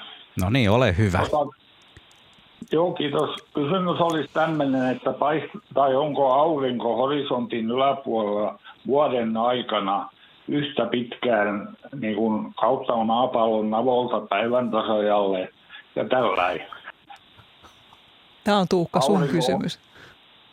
No onpa, onpas hankala Joo. kysymys. Ö, en tiedä. Mm, riippuu varmaan, että millä tarkkuudella tässä pitäisi mennä. Ö, No siinä on suurin piirtein, että- suurin Niin, piirtein suurin voisi piirtein. ajatella, että joo, maapallon akseli on vähän kallellaan ja sitten eri puolet maapalloa saa vähän eri määrän auringon, aurinkoisia tunteja ja minuutteja ja sekunteja eri aikana vuotta. Mutta tämä kaikki toimisi silleen niin kuin ideaaligeometrialla, että jos kaikki olisi pyöreitä ja täsmällistä. Mm, Mutta maapallokaan ei ole pyöreä. Mm. vaan geoidi. Kyllä, ja, ja nopeudet radalla vaihtuu. Kyllä mä sanoisin, että, että suurin piirtein kyllä. Mun Kaikki mielestä paikat toi- saavat yhtä paljon Musta toi aurinkoa. riittää toi tarkkuus tässä meidän lähetyksessä, mä sanoisin ihan tälleen, että mutta erittäin hyvä kysymys. Joo. Niin joo, on. joo, Joo. kyllä. Mistä Joo, tällainen kysymys mulla- oikein on niin kuin tullut mieleen? Harkitsetko Ihan muuttoa omasta- johonkin parempaan paikkaan? Ei, kun ihan omasta päästä. Kun vähän toi avaruus ki- kiinnostaa ja joskus olen katsellut silloin, kun oli tämä päivän tasaus ja päivä oli yhtä pitkä kuin yö kautta maapallon, niin tässä oli yksi lähtökohta siihen. Aivan. Ja sitten jossain on ollut, että Navolla on puoli vuotta yö tai päivä. kyllä. Mutta sitten siinä hammastaa tämä, että tämä maapallon akseli oli se nyt 23 astetta vinossa vai mikä se oli. Suurin piirtein. Niin. Mutta mulle riittää tämä vastaus, että suurin piirtein yhtä paljon, että mielenkiintoista tavallaan, että tässähän on pimeätä ja tereensä, mutta sitten taas kesällä se on niin paljon pitempi se päivä, että tasan se menee. Tätä on hyvä muistella näin tässä pitkässä marraskuussa, joka meillä on. Mutta on, on hyvä edessä. kysymys, koska se niin kuin, paljastaa sit senkin, että sitä on mietitty sitä niin kuin koko tätä, että, että meillä on maapallo ja se on pyöreä ja Kyllä. sillä on akseli kallellaan Kyllä. ja koko tämä helahoito. Että, että se, Ja, ja nimimerkkikin oli vielä tämä paistaako tota, Päivä risukasaan. päivä Risupartaan, risukasaankin, ei niin li- kasaan. selvästi liittyy Eri- tähän myös. Erittäin mm. hyvä. Meillä on merisäähän enää joitain minuuttia aikaa, mutta tämmöinen sähköpostikysymys. Mikko Lehtonen Liedosta kysyy, että, että tota niin, kun on ollut se alkuräjähdys ja sitten planeetat ja tähdet ja kappaleet on sinkoutuneet poispäin, etääntyy jatkuvasti, niin miksi taivaalla nähtävien tähtien ynnä muiden sijainnit suhteessa toisiinsa ei muutu, vaan vaikuttavat pysyvän samoilla lukituilla sijoillaan Ai, vuosituhannet? montako minuuttia nyt oli aikaa? Me, meillä on merisää alkaa kymmentä vailla, mutta sä voit jatkaa sen jälkeen. Mm. Niin. Ihan tota, hyvin. No ensinnäkin, ettei kellekään tule semmoinen mielikuva, että alkuräjähdyksessä planeetat jotenkin sinkoili silleen jostain pussukasta silleen levisi kuin marmorikuulat Mulla ympäri oli taivasta. just mielikuva tästä. Näin ei käynyt, vaan oli sitä kaasua ja sitten pikkuhiljaa rupesi tulemaan tähtiä ja planeettoja. Mutta se, että minkä takia nyt ne tähdet, mitä me pääasiassa nähdään tuolla taivaalla, ei näytä etääntyvän toisista, johtuu siitä, että ne on kaikki tässä meidän galaksissa. Ja meidän galaksi ei mitenkään venyt tai vanut tässä, tässä laajenemisen, universumin laajenemisen myötä, mutta sitten galaksiryhmät tai galaksijoukot etääntyvät kyllä toisistansa tässä pikkuhiljaa pääasiassa keskimäärin. Jotkut galaksijoukot voivat mennä toisiaan kohtikin, mutta näin niin kuin periaatteessa galaksin sisällä ei tapahdu laajenemista joka liittyy alkurehdykseen. Mites Tuukka? Se on vielä no. pari minuuttia aikaa jatkaa. No, vielä, no, niin, vastasin liian niin, lyhyesti. Niin. Ei, to, er, erinomaisesti vastattu. Mä sanoisin vielä myös, että tässä tuntuu olevan semmoinen ajatus, että, että to, tässä kysymyksessä, mm. että mikään ei nykymaailmassa muuttuisi, niin kuin muuta kuin että se maailmankaikkeus laajenee – mutta tota, kyllähän, kyllä se tähtitaivas muuttuu koko mm. ajan. Tähtikuviot muuttuvat ja planeettojen radat vähän muuttuvat ja galaksien, kaukaisten galaksien paikat muuttuvat. Mutta se on vaan meidän ihmisten elinkaaressa niin älyttömän mm. hita, hidasta, että me eletään keskimäärin alle satavuotiaaksi, mutta sitten siihen tarvitaan niin kuin – taas niitä satoja miljoonia tai miljardeja vuosia tai vähimmilläänkin jotain kymmeniä tuhansia vuosia, niin sitten saadaan vähän se tähtitaivaan asento näyttämään erilaisen. Mutta ehkä toisaalta kun ajatellaan, että nämä tähtikuviot ja niiden nimeämiset, mistä mm. me puhuttiin aluksi, niin nekin saattaa olla hyvin vanhoja, niin ehkä se mielikuva just siitä, että miksi ne pysyy sitten paikallaan ne kuviot. Kyllä mä ymmärrän täysin sen ajatuksen, Joo. että taivasta on pidetty ikuisena ja muuttumattomana niin. sen takia, koska siinä kestää niin pitkiä aikoja, että se muuttuu. Ja erityisesti, jos ei ole ollut sitten näitä vaikka kaukoputkia sillä lailla, että olisi voitu huomata, että hetkin, että tuolla menee hyvin pieni ja himmeä tähti, joka on itse asiassa pyyhältämässä tässä linnunradan halki ihan hirvittävää mm. vauhtia, eh, minkä sitten kyllä pystytään niin kuin havaitsemaan aika helpostikin, mikä on sitten tämmöinen niin kuin toisesta galaksista tullut tähti, kyllä. joka siinä sitten vetää ihan oman tyyppisellä radalla. Tässä me helposti mennään taas siellä kymmenessä tuhannessa vuodessa ainakin, että saadaan se Betelgeuse mm. räjähtämään ja oikein kunnon muutoksia tonne Otava saadaan vähän venksalle niin, kyllä, ja, kyllä. ja niin. kaikki hyvät jutut tapahtuu. Niin, pieniä, pieniä muutoksia tuommoisissakin tähtiasennoissa, joo. 10 000 vuotta on todella pitkä aika, milloin muuten on ensimmäiset tähtitieteelliset merkinnät, sellaiset, joita voidaan niin sanoa, että joku on joskus kivelle raapustanut, että nyt on tollainen? Tämä nopeasti. Tähän mielellään mennään kyllä niin kuin tarkemmin ehkä Joo. sitten tästä merisään, merisään no jälkeen. Mutta sen mä vielä heitän tähän ennen merisäätä, että asia, joka on muuttunut tässä ihmissivilisaatioidenkin aikana, niin Pohjan tähti oli esimerkiksi egyptiläisille eri kuin mitä se on meille. Tai muinaisille, ei nykyisille, muinaisille. Muinaisille. Mm. Kyllä. Mainiota. Me lähestymme hetkiä tosiaan, kun on aika kuunnella tuoreet säätiedot perenkulkijoille, eli kello tulee 18.50. Me jatkamme sen jälkeen tällä samalla teemalla. Jos studiojoukkue voi pitää vaikka pienen kahvitauon, minä, no. minulle sitä ei suoda. Kiitos. Säätiedotus kello 18.50 sisältää varoituksia. Säätiedotus merenkulkijoille kello 18.50 kertoo, että korkeapaineen selänne ulottuu Venäjältä Suomen itäosaan ja laaja matalapaineen alue ulottuu Pohjois-Atlantilta Skandinaviaan. Odotettavissa huomisiltaan asti Suomenlahdella lännestä alkaen voimistuvaa etelän ja kaakon välille kääntyvää tuulta yöllä 4-8 metriä sekunnissa. Paikoin utua tai sumua, länsiosassa ajoittain vesisadetta. Pohjois-Itämeren itäosa ja saaristomeri – Etelän ja kaakon välistä tuulta 4-8 metriä sekunnissa. Yöllä heikkenevää ja lännen ja lounaan välille kääntyvää tuulta aamulla 2-6 metriä sekunnissa. Ajoittain tihku tai vesisadetta, paikoin utua tai sumua. Pohjois-Itämeren länsiosa ja Ahvenanmeri etelän puoleista tuulta 3-7 metriä sekunnissa. Yöllä lännen ja lounaan välille kääntyvää ja aamulla tilapäisesti vähän heikompaa tuulta – Päivällä etelään kääntyvää ja voimistuvaa tuulta illalla 5-9 metriä sekunnissa. Ajoittain tihku- tai vesisadetta, paikoin utua tai sumua. Selkämeri, merenkurkku ja perämeri. Etelän ja kaakon välistä tuulta 5-10 metriä sekunnissa. Ajoittain tihku- tai vesisadetta, paikoin utua tai sumua. Ja Saimaalla kaakon puoleista tuulta 1-4 metriä sekunnissa. Ajoittain tihkusadetta ja paikoin utua tai sumua Ja odotettavissa torstai-illasta perjantai-iltaan Suomenlahti, Etelän ja Kaakon välistä tuulta alle 10 metriä sekunnissa, Pohjois-Itämeri, Ahvenanmeri, Saaristomeri ja Pohjanlahti – voimistuvaa etelän ja idän välille kääntyvää tuulta, aluksi tuuli alle 10 metriä sekunnissa, aamulla tai päivällä tuuli alle 14 metriä sekunnissa. Säätiedot rannikkoasemilta. Kello 17 mitattuna Haapasaaressa tuolloin lämpöasteita 5, koillistuulen nopeus 3 metriä sekunnissa, utua ja 9 kilometriä näkyvyyttä. Kotka rankki 6, pohjoiskoillinen 2 pilvistä 48, Orregrund 6, Itä-Kaakko 2 pilvistä yli 20. Emäsalo 6, Itä 5, Kalbodegrund lämpötila 7 astetta, muut tiedot puuttuvat. Itä-Toukki 7, Itä 5.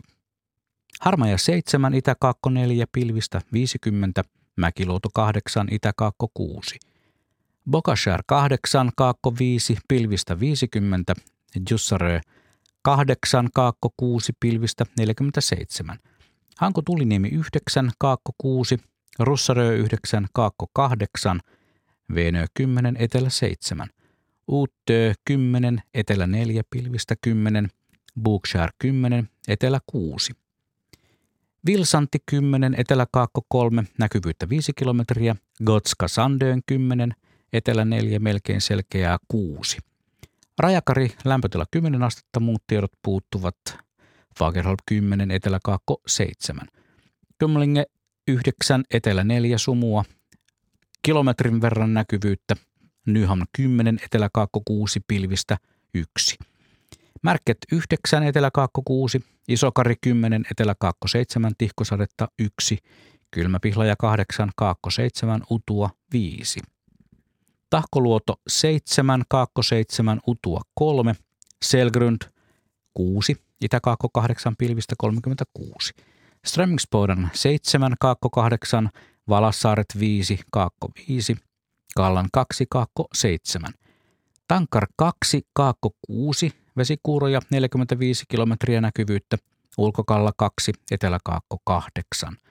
Nahkiainen 2, Etelä 7, Raahe 2, Kaakko 4, näkyvyyttä 4 kilometriä, Oulun Vihreäsaari, lämpötila nollassa, Etelä-Kaakosta 6 metriä sekunnissa tuulta ja 8 kilometriä näkyvyyttä.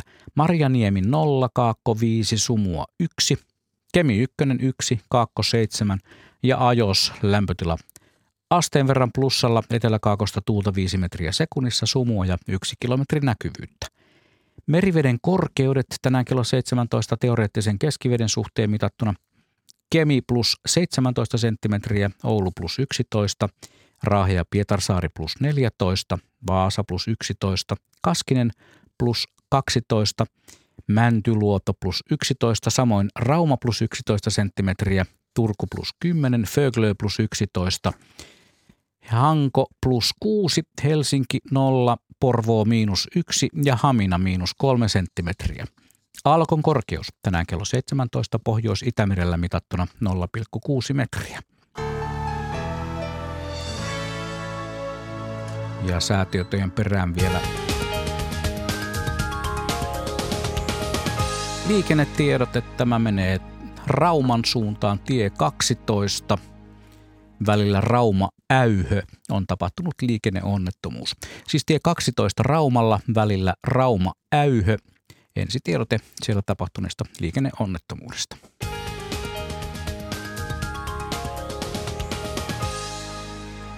Tähtien katselu iltasen kun vaan jatkuu. Minna. Otetaan tähän väliin. Veera Uski on lähettänyt tämmöisen kysymyksen, että arvon tähdistä tietäjät törmäsin lainausmerkeissä eilen kauhun sekaisin tunteen uutisen asteroidista, joka kohtaa maan kiertoradan kanssa. Voisitteko selventää, mikä on tilanne asian suhteen tällä hetkellä ja näin hyvinkin mahdollisesti kumota paniikkista oloani, kun en uskalla etsiä tietoa itse, kun sen luotettavuudesta ei ole varmaa tietoa varsinkaan sensaatiolehtien sivuilta? Törmäsin itse samaan uutiseen ja voi rauhoittua sillä ajatuksella, että tämän hetkisten, siis se kyseinen asteroidi on olemassa ja se, tälle ei voi rauhoittua. ja sen halkasia on jotain vähän yli kilometrin luokkaa, eli se on aika iso asteroidi, mutta kun se menee maan radan suunnilleen kohdalta, niin maa on silloin radalla just siellä toisella puolella. Ja tässä uutisessa, minkä mäkin luin, niin ei ollut mainittu vuotta, milloin tämä tulee tapahtumaan, mutta tyypillisesti ne on aika pitkien aikojen päässä tällaiset havaitut asteroidien ö, ohilennot. Ja tämä on sillä lailla hyvä asia, että nyt ensinnäkin tämä kappale on löydetty ja nyt sitä voidaan, sen rataa voidaan seurata. Ö, usein kun tämmöiset kappaleet ensimmäistä kertaa löydetään, niin niiden tarkkaa rataa ei tunneta ihan kauhean hyvin. Ja sitten kun niitä on havaittu useamman kerran, niin niiden se ymmärrys siitä radasta tarkentuu. Ja, ja erittäin, siis tähän asti aina on käynyt ilmi, että missään lähitulevaisuudessa näillä, näillä tällaisilla maanradan lähelle tulevilla kappaleilla ei ole ää, mitään todennäköisyyttä törmätä maahan. Se, että, että niitä voidaan havaita ja nyt on myöskin havaittu sitten mm, nyt on, nyt on alettu tekemään tällaisia kokeita siitä, että miten tämmöinen mahdollisesti maahan, maata uhkaava asteroidi voitaisiin sitten sillä lailla vähän poikkeuttaa sillä radallansa niin, että se rata voitaisiin pikkasen muuttaa ja niin, että se ei törmäisi, niin, niin on, nämä on aloitettu. Eli tässä on ihan minä itse, sanotaan näin, että minä, joka mahdollisesti, jota pidät, mikä se oli avaruuden asiantuntijana, niin, niin en, en, en, ole menettämässä, en ole menettämässä tässä ollenkaan yöuniani tämän asian takia, että mä kuvittelisin, että tämä olisi semmoinen, että en olisi täällä studiossa, jos minulla olisi joku vähäinen määrä enää, että olisin, minulla olisi parempaa tietoa, niin en enää olisi jauhamassa täällä, vaan olisi tekemässä parempia asioita. Eli vek- vekkua voi rauhoittaa. Kyllä, että, joo. Että, tota, näitä löytyy tämän tästä ja usein ne, niin kuin, ja sekin, että tämä siis tulee maan radan lähelle, se tekee, tarkoittaa sitä, että se on siinä kategoriassa, se on tämmöinen maata potentiaalisesti, mahdollisesti uhkaava asteroidi, mutta se ei tarkoita sitä, että nyt se on sieltä törmäämässä, vaan nyt sitä pidetään silmällä. Mm, hyvä, että niitä löytyy. Ja nimenomaan, niin, mm. nimenomaan. Joo, me tämän tähtien katseluillan toisella puoli, puoli, puolituntisella ei kun siis toisella puoliajalla, niin ehditään varmaan vielä vääntää monenlaisia tähtiasioita. Kysymyksiä tulee kuuntelijoilta ja ne on todella mielenkiintoisia ja niitähän me otamme lisää mielellään tuohon meidän studion numeroon 0203 17600. Mirjami vastaa puheluihin ja, ja jos on oikein hyvä haastava kysymys, niin voi päästä mukaan tähän lähetykseen. Hetken kuluttua uutiset ja urheilu ja sen jälkeen me jatketaan tätä – lähetystä. Eikö Anne? meille jäänyt joku tuossa just ennen merisäätä, oli joku mikä Jää, liittyy? No niin. Ja se nimenomaan otetaankin toisella tunnilla myöskin, koska se liittyy niihin varhaisiin, varhaisiin tähtihavaintoihin, niin, eikö niin? Ja että... se onkin kiehtova maailma myöskin se. Niin. Ja sitten täällä on todella paljon tullut nyt kysymyksiä, joita otetaan toisella tunnilla. Eli hetken kuluttua, kunhan ensin kuullaan uutiset ja sitten urheilu, niin sitten palataan tänne Tuukka Perhoniemen ja Anne Liljeströmin ja Juha Plumberin kanssa tänne studion tähtien katseluiltaan. Ja onhan studiossa myös Minna Pyykkö, mutta nyt matkaamme aikamerkin myötä kello 19 uutisiin.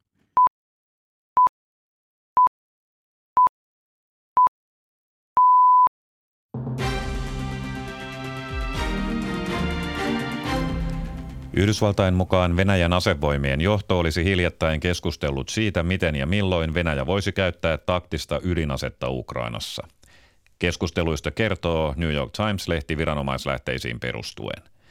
Amerikkalaisviranomaiset painottavat, etteivät he ole nähneet kuitenkaan merkkejä ydinaseiden liikuttelusta tai iskujen taktisista valmisteluista. Venäjä vahvistaa paluunsa Mustanmeren viljankuljetussopimukseen. Venäjän puolustusministeriö kertoo saaneensa Ukrainalta vakuudet, ettei Ukraina käytä viljakuljetuksiin sovittua merikäytävää sotilaallisiin iskuihin Venäjää vastaan. Venäjä väitti Ukrainan käyttäneen merikäytävää Sevastopolin satamaan tehdyssä lennokkiiskussa ja irtisanoutui sopimuksesta lauantaina. Ukraina on kiistänyt väitteen. Sotilasliitto Naton pääsihteeri Jens Stoltenberg aloittaa huomenna kaksipäiväisen vierailun Turkissa – Stoltenbergin on tarkoitus tavata Turkin presidentti Recep Tayyip Erdogan sekä maan ulko- ja puolustuspoliittista johtoa. Turkki ja Unkari ovat ainoat NATO-maat, jotka eivät ole ratifioineet Suomen ja Ruotsin jäsenyyttä. Presidentti Sauli Niinistö kertoi tänään puhuneensa Unkarin pääministerin Viktor Orbanin kanssa. Maan länsiosassa on pilvistä ja paikoin tulee vesi- tai tihkusadetta. Lämpötila on 2-9 astetta. Maan itäosassa pilvistä ja paikoin tihkusadetta. Lämpötila miinus yhdestä plus viiteen astetta. Pohjoisessa pilvistä ja tihkusadetta, Pohjois-Pohjanmaan länsiosassa sekä Lapissa paikoin heikkoa lumi- tai vesisadetta. Lämpötila on enimmäkseen miinus viidestä plus kolmeen astetta. Ajokeli on huono Kainuussa ja paikoin Pohjois-Pohjanmaalla sekä Lapissa.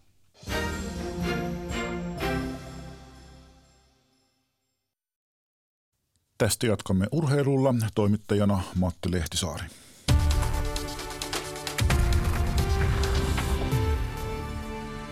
Jääkiekon SM-liigassa on käynnissä kahden kamppailun ilta ja avauserät ovat paketissa ja tähän mennessä on nähty vain yksi maali.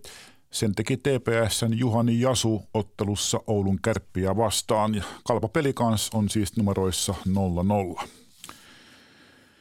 Tampereella pelataan loppuviikolla NHL-otteluita, kun Columbus ja Colorado kohtaavat perjantaina ja lauantaina. Suomalaispelaajista jäällä viilettävät Kolumbuksen Patrick Laine sekä Coloradon Mikko Rantanen ja Arturi Lehkonen. Kolumbus on aloittanut kautensa todella vaisusti. Joukkueella on vain kolme voittoa kymmenestä pelaamastaan ottelusta. Blue GM Jarmo Kekäläinen. Joukkueotteet on ollut erittäin alastelevia ja viime aikoina todella heikkoja. Että meidän pitää pystyä kääntämään kurssia. Ehkä tämä Suomen reissu on just parasta mahdollista lääkettä siihen. Tällä hetkellä saadaan vähän tämmöistä hengenluontia tämän viikon aikana. Pystytään harjoittelemaan hyvin ja, ja tekemään perusasioita palaamaan sinne ruohonjuuritasolle ja, ja pistää perusasiat kuntoon ja sitten ollaan valmiita perjantaina lauantaina. Mutta tätä tämä urheilu on. Tämä on välillä ylämäkeä ja välillä alamäkeä. Kaksi viikkoa sitten vähän vajaa kaksi viikkoa sitten voitettiin Rangers vieressä 5-1. Luultiin, että ollaan pääsemässä hyvään nousuun ja sen jälkeen on tullut tappioita putkeen ja, ja nyt ollaan sitten raavittu päätä tässä viimeisen viikon ajan, että, että miten me tämä kurssi käännetään, mutta tämä on myös se jääkiekko ja urheilun hienous. Näin Kolumbuksen tilaa arvioi Ylen NHL-asiantuntija Ismo Lehkonen. Kun mä jotenkin luotan tuohon Kolumbukseen edelleenkin, vaikka tuo rekordi on ihan karmea, 3-7, me luotan Kolumbukseen sillä että siellä on kuitenkin aika hyviä jätkiä siellä, siellä on luisteluvoimaisia kavereita, tosin siellä on myös nuoria, mutta niillä on kyllä hirveä tarve näyttää. Nyt kun on hallitseva Stanley, Cupin, Stanley Cupin mestari vastassa, siellä on paljon nyt yksilötaitoa. Et se kumpi, kumpi löytää paremmat lääkkeet esimerkiksi niin valmennuksen puolelle tuohon peluutukseen. Että mikä kentällinen sopii ketäkin vastaan, vai pelaako ykköskentät niin sanotusti vastakkain, pannaako niille peliaikaa paljon. Et se on myös aika kiva seurattava sinne live-katsomoon ja sitten kotikatsomoonkin se, että millä tavalla valmentajat niin reagoi kummassakin pelissä niin tähän peluutukseen. Tampereen NHL-ottelut perjantaina ja lauantaina Ylen kanavilla. Ja vielä jalkapallouutinen. Veikkausliikassa pelaavan AC Oulun toimitusjohtaja Juho Meriläinen ei jatka tehtävässään. Hän siirtyy seuran sisällä muihin tehtäviin. Toimitusjohtajan töitä hoitaa väliaikaisesti seuran myyntipäällikkö Hanna Väänänen.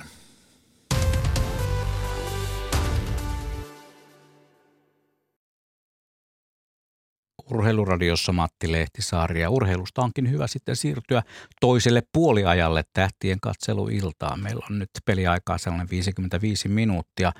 Studiossa Juha Plumperi, Minna Pyykkö ja meidän asiantuntijat tähtitieteellisestä yhdistyksestä Ursasta Anne Liljeström ja Tuukka Perhoniemi.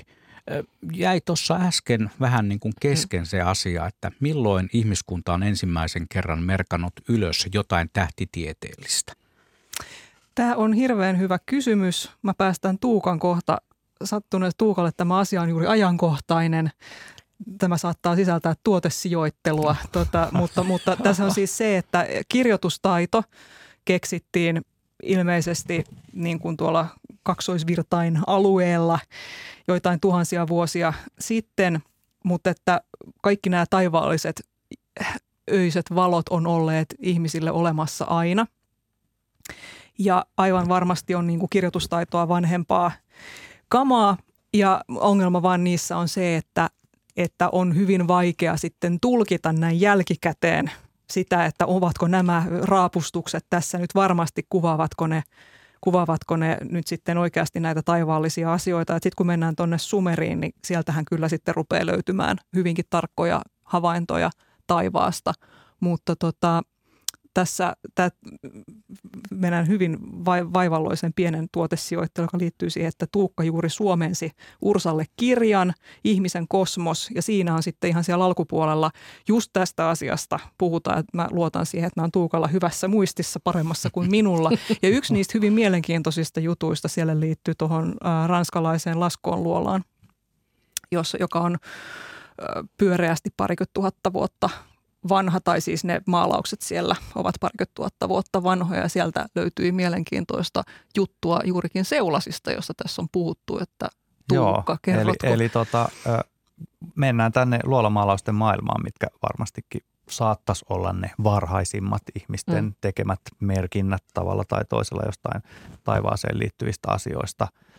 Ja siellä laskoluolassa nyt tämän aiheen kannalta on kiinnostavaa härkä numero 18 niminen, niminen tota, maalaus, jossa on siis siellä luola-onkaloissa härkälauman ja härän yläpuolella piirretty semmoinen täpläjoukko, joka nykyisin jotkut tunnistavat myös siitä korealaisen automerkinkin logosta, eli seulasten tähtijoukko. Ja sitten tämä on tietysti ollut tämmöinen niin pitkään arvotus, että jos luola löydettiin 1940-luvulla, että no minkä takia siellä on nyt kuvattu nämä seulaset ja minkä takia ne tuossa härän yläpuolella ja heti kiinnittää huomiota kaikille tähtitieteilijöille, että no et se seulaset taivaallakin on härän tähtikuvion yläpuolella ja jopa ne härän sarvet on just silleen samalla lailla samassa asennossa kuin tuolla luolamaalauksessa. Ja, Voiko tämä olla sattumaa? Niin, wow. niin, aivan. Ja sitten, sitten tota, on erilaisia suosittuja selityksiä ollut sille, että miten nämä hommat niin kuin täsmää tässä. Mutta ne niin kuin myös liittyy sitten tämän tota, alkuhärän ää, lajina sen vuosikiertoon ja milloin tulee tota, jälkeläisiä ja tällaista. Että, ja tietysti siihen, että no, no mitä ne ihmiset on mennyt sinne luolaan tekemään. Eletään aika erilaista yhteiseloa silloin 20 000 vuotta sitten – mutta mielestäni oli mielenkiintoista myös se, että hän oli laskettu se, että miten kun seulasetkin, niissä on pientä sellaista omaa niin kuin myllerrystä ja se, että miten ne nyt on sen härän tähtikuvion suhteen siellä, että kun oli laskettu ajassa taaksepäin, että suunnilleen silloin kun nämä maalaukset tehtiin, niin sitten se yhtäkkiä se toimi vielä paremmin niin kuin siihen matchasi siihen maalaukseen kuin mitä se tämänhetkinen näky, näkymä. Mutta sitten toinen tulee, mulle tulee mieleen toinen esimerkki, ja mä en kuollakseni siis muista, mistä se on löydetty. Sekin oli Ranskan alueelta tämmöinen luun palanen, johon oli tota, noin, tehty tämän sarja tällaisia kaiverruksia. Se on ajoitettu, että se on arviolta noin 38 000 vuotta vanha, eli vielä paljon vanhempi tätä luolaa. Ja, ja tota, on sitten mietitty, että no olisiko tässä itse asiassa tämmöinen hyvin varhainen kuukalenteri, että nämä onkin itse asiassa kuuvaiheita, mitä siihen on, on, on kaiverrettu, että, että jälleen kerran tulkinnan varaista, kun ei ole tekstiä mm. siinä, että mikä kertoo, että tätä tässä nyt itse asiassa on kuvattu. Että joo, näin. Mun mielestä aika vaikuttavia kyllä mm. nämä. on vaikuttavia. On tosi hämmästyttävää. Ja itse asiassa nyt tota, toisin, toisinpäin ajateltuna, niin, niin täällä on yksi kysyjäkin, joka kysyy, Maarit kysyy tämmöistä kysymystä, että onko tähtien katselu vaikeutunut viime vuosina vai kuvittelenko vain erityisesti Lapissa näin vähemmän tähtitaivasta ja revontulia pilvisyyden vuoksi. Onko teillä tästä faktaa? Onko minulla vain ollut huono tuuri? Kun puhutaan tästä valosaasteesta, niin, niin tämä nyt tuli mieleen niin kuin ihan hyppynä tähän päivään, että, että miten valtavan kirkkaat ne tähtitaivaat on ollut ja miten iso rooli niillä on ihmisille ollut kautta aikojen. Ja, ja nyt sitten kaikki siis, eivät välttämättä näe niitä eh, tähtiä. Ehdottomasti silloin, kun keinovaloja ei ole ollut mm. niin paljon, niin tota, pelkäs, pelkkä nuotio jossain luolan pohjalla, niin se mm. ei ole hirveästi sinne taivaan katselua häirinnyt. Ja nyt on niin kuin ihan eri luokkaa juuri silloin sunnuntaina, kun muistaakseni oli se viimeksi kirkas ilta, milloin olin itse kävelemässä luonnonsuojelualueella Viikissä ja totesin, että, että no kyllä sä kaukaa parkkikselta näyttää pimeältä paikalta, mutta sitten kun sinne itse kävelee, niin, niin että sitä valosaastetta on niin kuin joka puolella, että muutama kirkkain tähti vaan näkyy. Ja jos, kun mulla oli mielikuva vielä pari viikon takaa semmoisesta oikeasti pimeästä paikasta, niin, mm. niin niin kuin, jos asuu koko ikänsä kaupungissa, niin ei, voi, ei ole mitään aavistustakaan siitä, kuinka hieno se tähtitaivas oikeasti voi olla. Saatikka sitten joskus tuhansia vuosia sitten tai kymmeniä tuhansia vuosia sitten, niin, niin näkymä on ollut paljon parempi. Ja voi kuvitella, että se on ollut tämmöinen todella sykähdyttävä kokemus. Kaikki, jotka on ikinä olleet hyvin, hyvin pimeän, vai on se sitten ollut mökillä tai erämaassa tai missä nyt onkaan ollut, missä sitä valosaastetta on ollut hyvin vähän, niin sehän on semmoinen niin kuin todella jotenkin perinjuurin sykähdyttävä kokemus. Ja, ja näille ihmisille se on sitten ollut niin kuin arkipäivää sitten mm. joskus niin kuin tuhansia vuosia sitten, että, että tota, voi miettiä, että miten, ei se ole ihme, että muinaiset kulttuurit on sitten sijoittaneet muun muassa Jumalansa sinne planeettojen, mm. planeettoina liikkumaan taivaalle. Ja se on ollut paljon läheisempi se tähtitaivas siinä mielessä Kyllä, myös. kyllä, joo. Ja se ristiriita, mistä ollaan puhuttu, puhuttu ehkä viimeksi, että kun lisätään valoja, niin itse asiassa nähdään ikään kuin mm, vähemmän. Mm, kyllä. Kun mm. me ei koko tätä puolta maailmankaikkeutta sitten välttämättä nähdä. Mutta meillä on seuraava soittaja, mutta siis tähän Maaritin kysymykseen, johon mä viittasin, niin, niin että onko tähtien katselu vaikeutunut viime vuosina valosaasteen takia ja pilvisyyden takia mahdollisesti? Mä nyt sitä pilvisyyttä vähän, mä en niin. ole ihan ekspertti tässä niin. nyt ja pitäisi kysyä melkein ilmatieteen laitokselta. Mun käsitykseni on se, että, että myöskin kyllä tämä lämpenevä ilmasto lisää pilvisyyttä ainakin Suomen alueella, jos ei globaalisti. Et mä uskon, että se voi kyllä myös vaikuttaa tähän asiaan. Mutta Meret on enemmän fakta. sulia siellä Pohjoisnavan niin. ympärillä ja sieltä kyllä. tulee kosteutta, joka kyllä. tuottaa pilviä sitten ehkä sinne juuri Suomenkin Lapin leveyspiireille enemmän. sanoisin, mutta... Näin olen ymmärtänyt. Mm, me napataan seuraava soittaja tähän lähetykseen mukaan. Hän on Timo ja hän soittaa meille Jyväskylästä. Terve Timo. Ilta. Ilta. Ilta. Joo, eli semmoinen kysymys olisi, että onko tuolla galaksien välissä tähtiä ja jos on, niin mitä niistä oikein tiedetään? Hmm. Ö, galaksien välissä on tähtiä, ö, mutta niitä on hyvin vähän, riippuen tietysti siitä, että sanotaan, että Linnunradan ja Andromedan galaksin välissä on varmaan enemmän tähtiä – kuin mitä sitten joidenkin hyvin suurten tähti- tai anteeksi, galaksijoukkojen välillä, jossa siellä on tällaisia hyvinkin tyhjiä onkaloita, joita suome, suomenkielistä hyvää, hyvää sanaa ei ole, mutta englannista tulee sana void. Niin ei nekään absoluuttisen tyhjiä ole, että kyllä sinnekin joku yksinäinen tähti on saattanut singota niistä galakseista. Mitä niistä tiedetään? En tiedä paljonko niistä tiedetään. Varmasti jotain – mutta tota, ei ne sillä lailla ole mitenkään niin kuin poikkeuksellisia tähtiä sinänsä, et, et niin kuin muuta kuin se, että ne on vähän erikoisessa paikassa ja todennäköisesti liikkuu hyvin nopeasti. Eli tähtiluokitukseltaan ne voi tavallaan olla satunnaisesti vähän minkälaisia tähtiä Kyllä, vaan. joo, joo. Ei mitään niin kuin kauhean kum, kummallisia.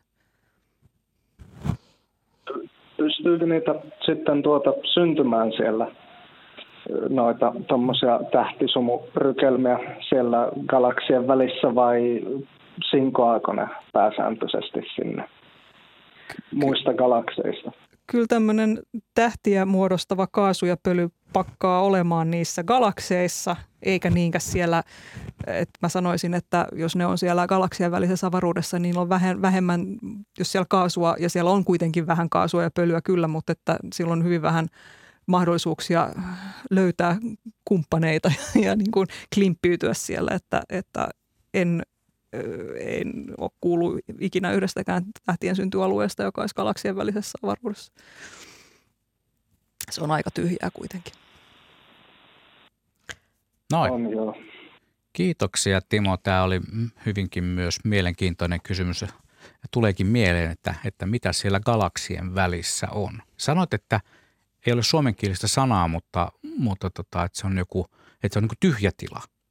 Siellä ei, eikö siellä ole sitten niin kuin mitään? Ei vai? siellä ole vaan niin kuin vähemmän mitään kuin mitä. Siis avaruushan on muutenkin, kun sanotaan, että avaruus mitään. on tyhjiö ja, ja tämmöinen ihan niin kuin tähtien välinen avaruus on, on parempi tyhjiö kuin mitä me saadaan aikaiseksi missään maanpäällisessä labrassa. Ja se on vielä vähän tyhjempi tyhjiö sitten siellä galaksien välisessä avaruudessa, mutta ei se ole mikään niin kuin maaginen, mystinen paikka. Hmm. Siellä nyt vaan niin kuin sattuu olemaan vähemmän sitä kamaa, koska se kama pukkaa pakkautumaan niiden galaksien ympärillä ja se liikkuu niiden kanssa, että se ei sinne vaan niin kuin karkaile sitten sinne galaksien väliseen avaruuteen. Mutta kyllä se sielläkin on.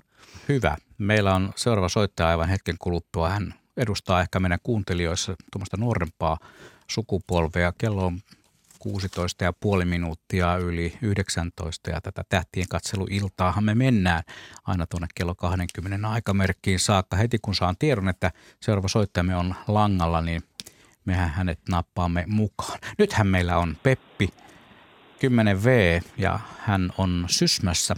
Terve Peppi. Moi. Moi. Mitä sä haluaisit kysyä meidän tähtien katseluillan asiantuntijoilta?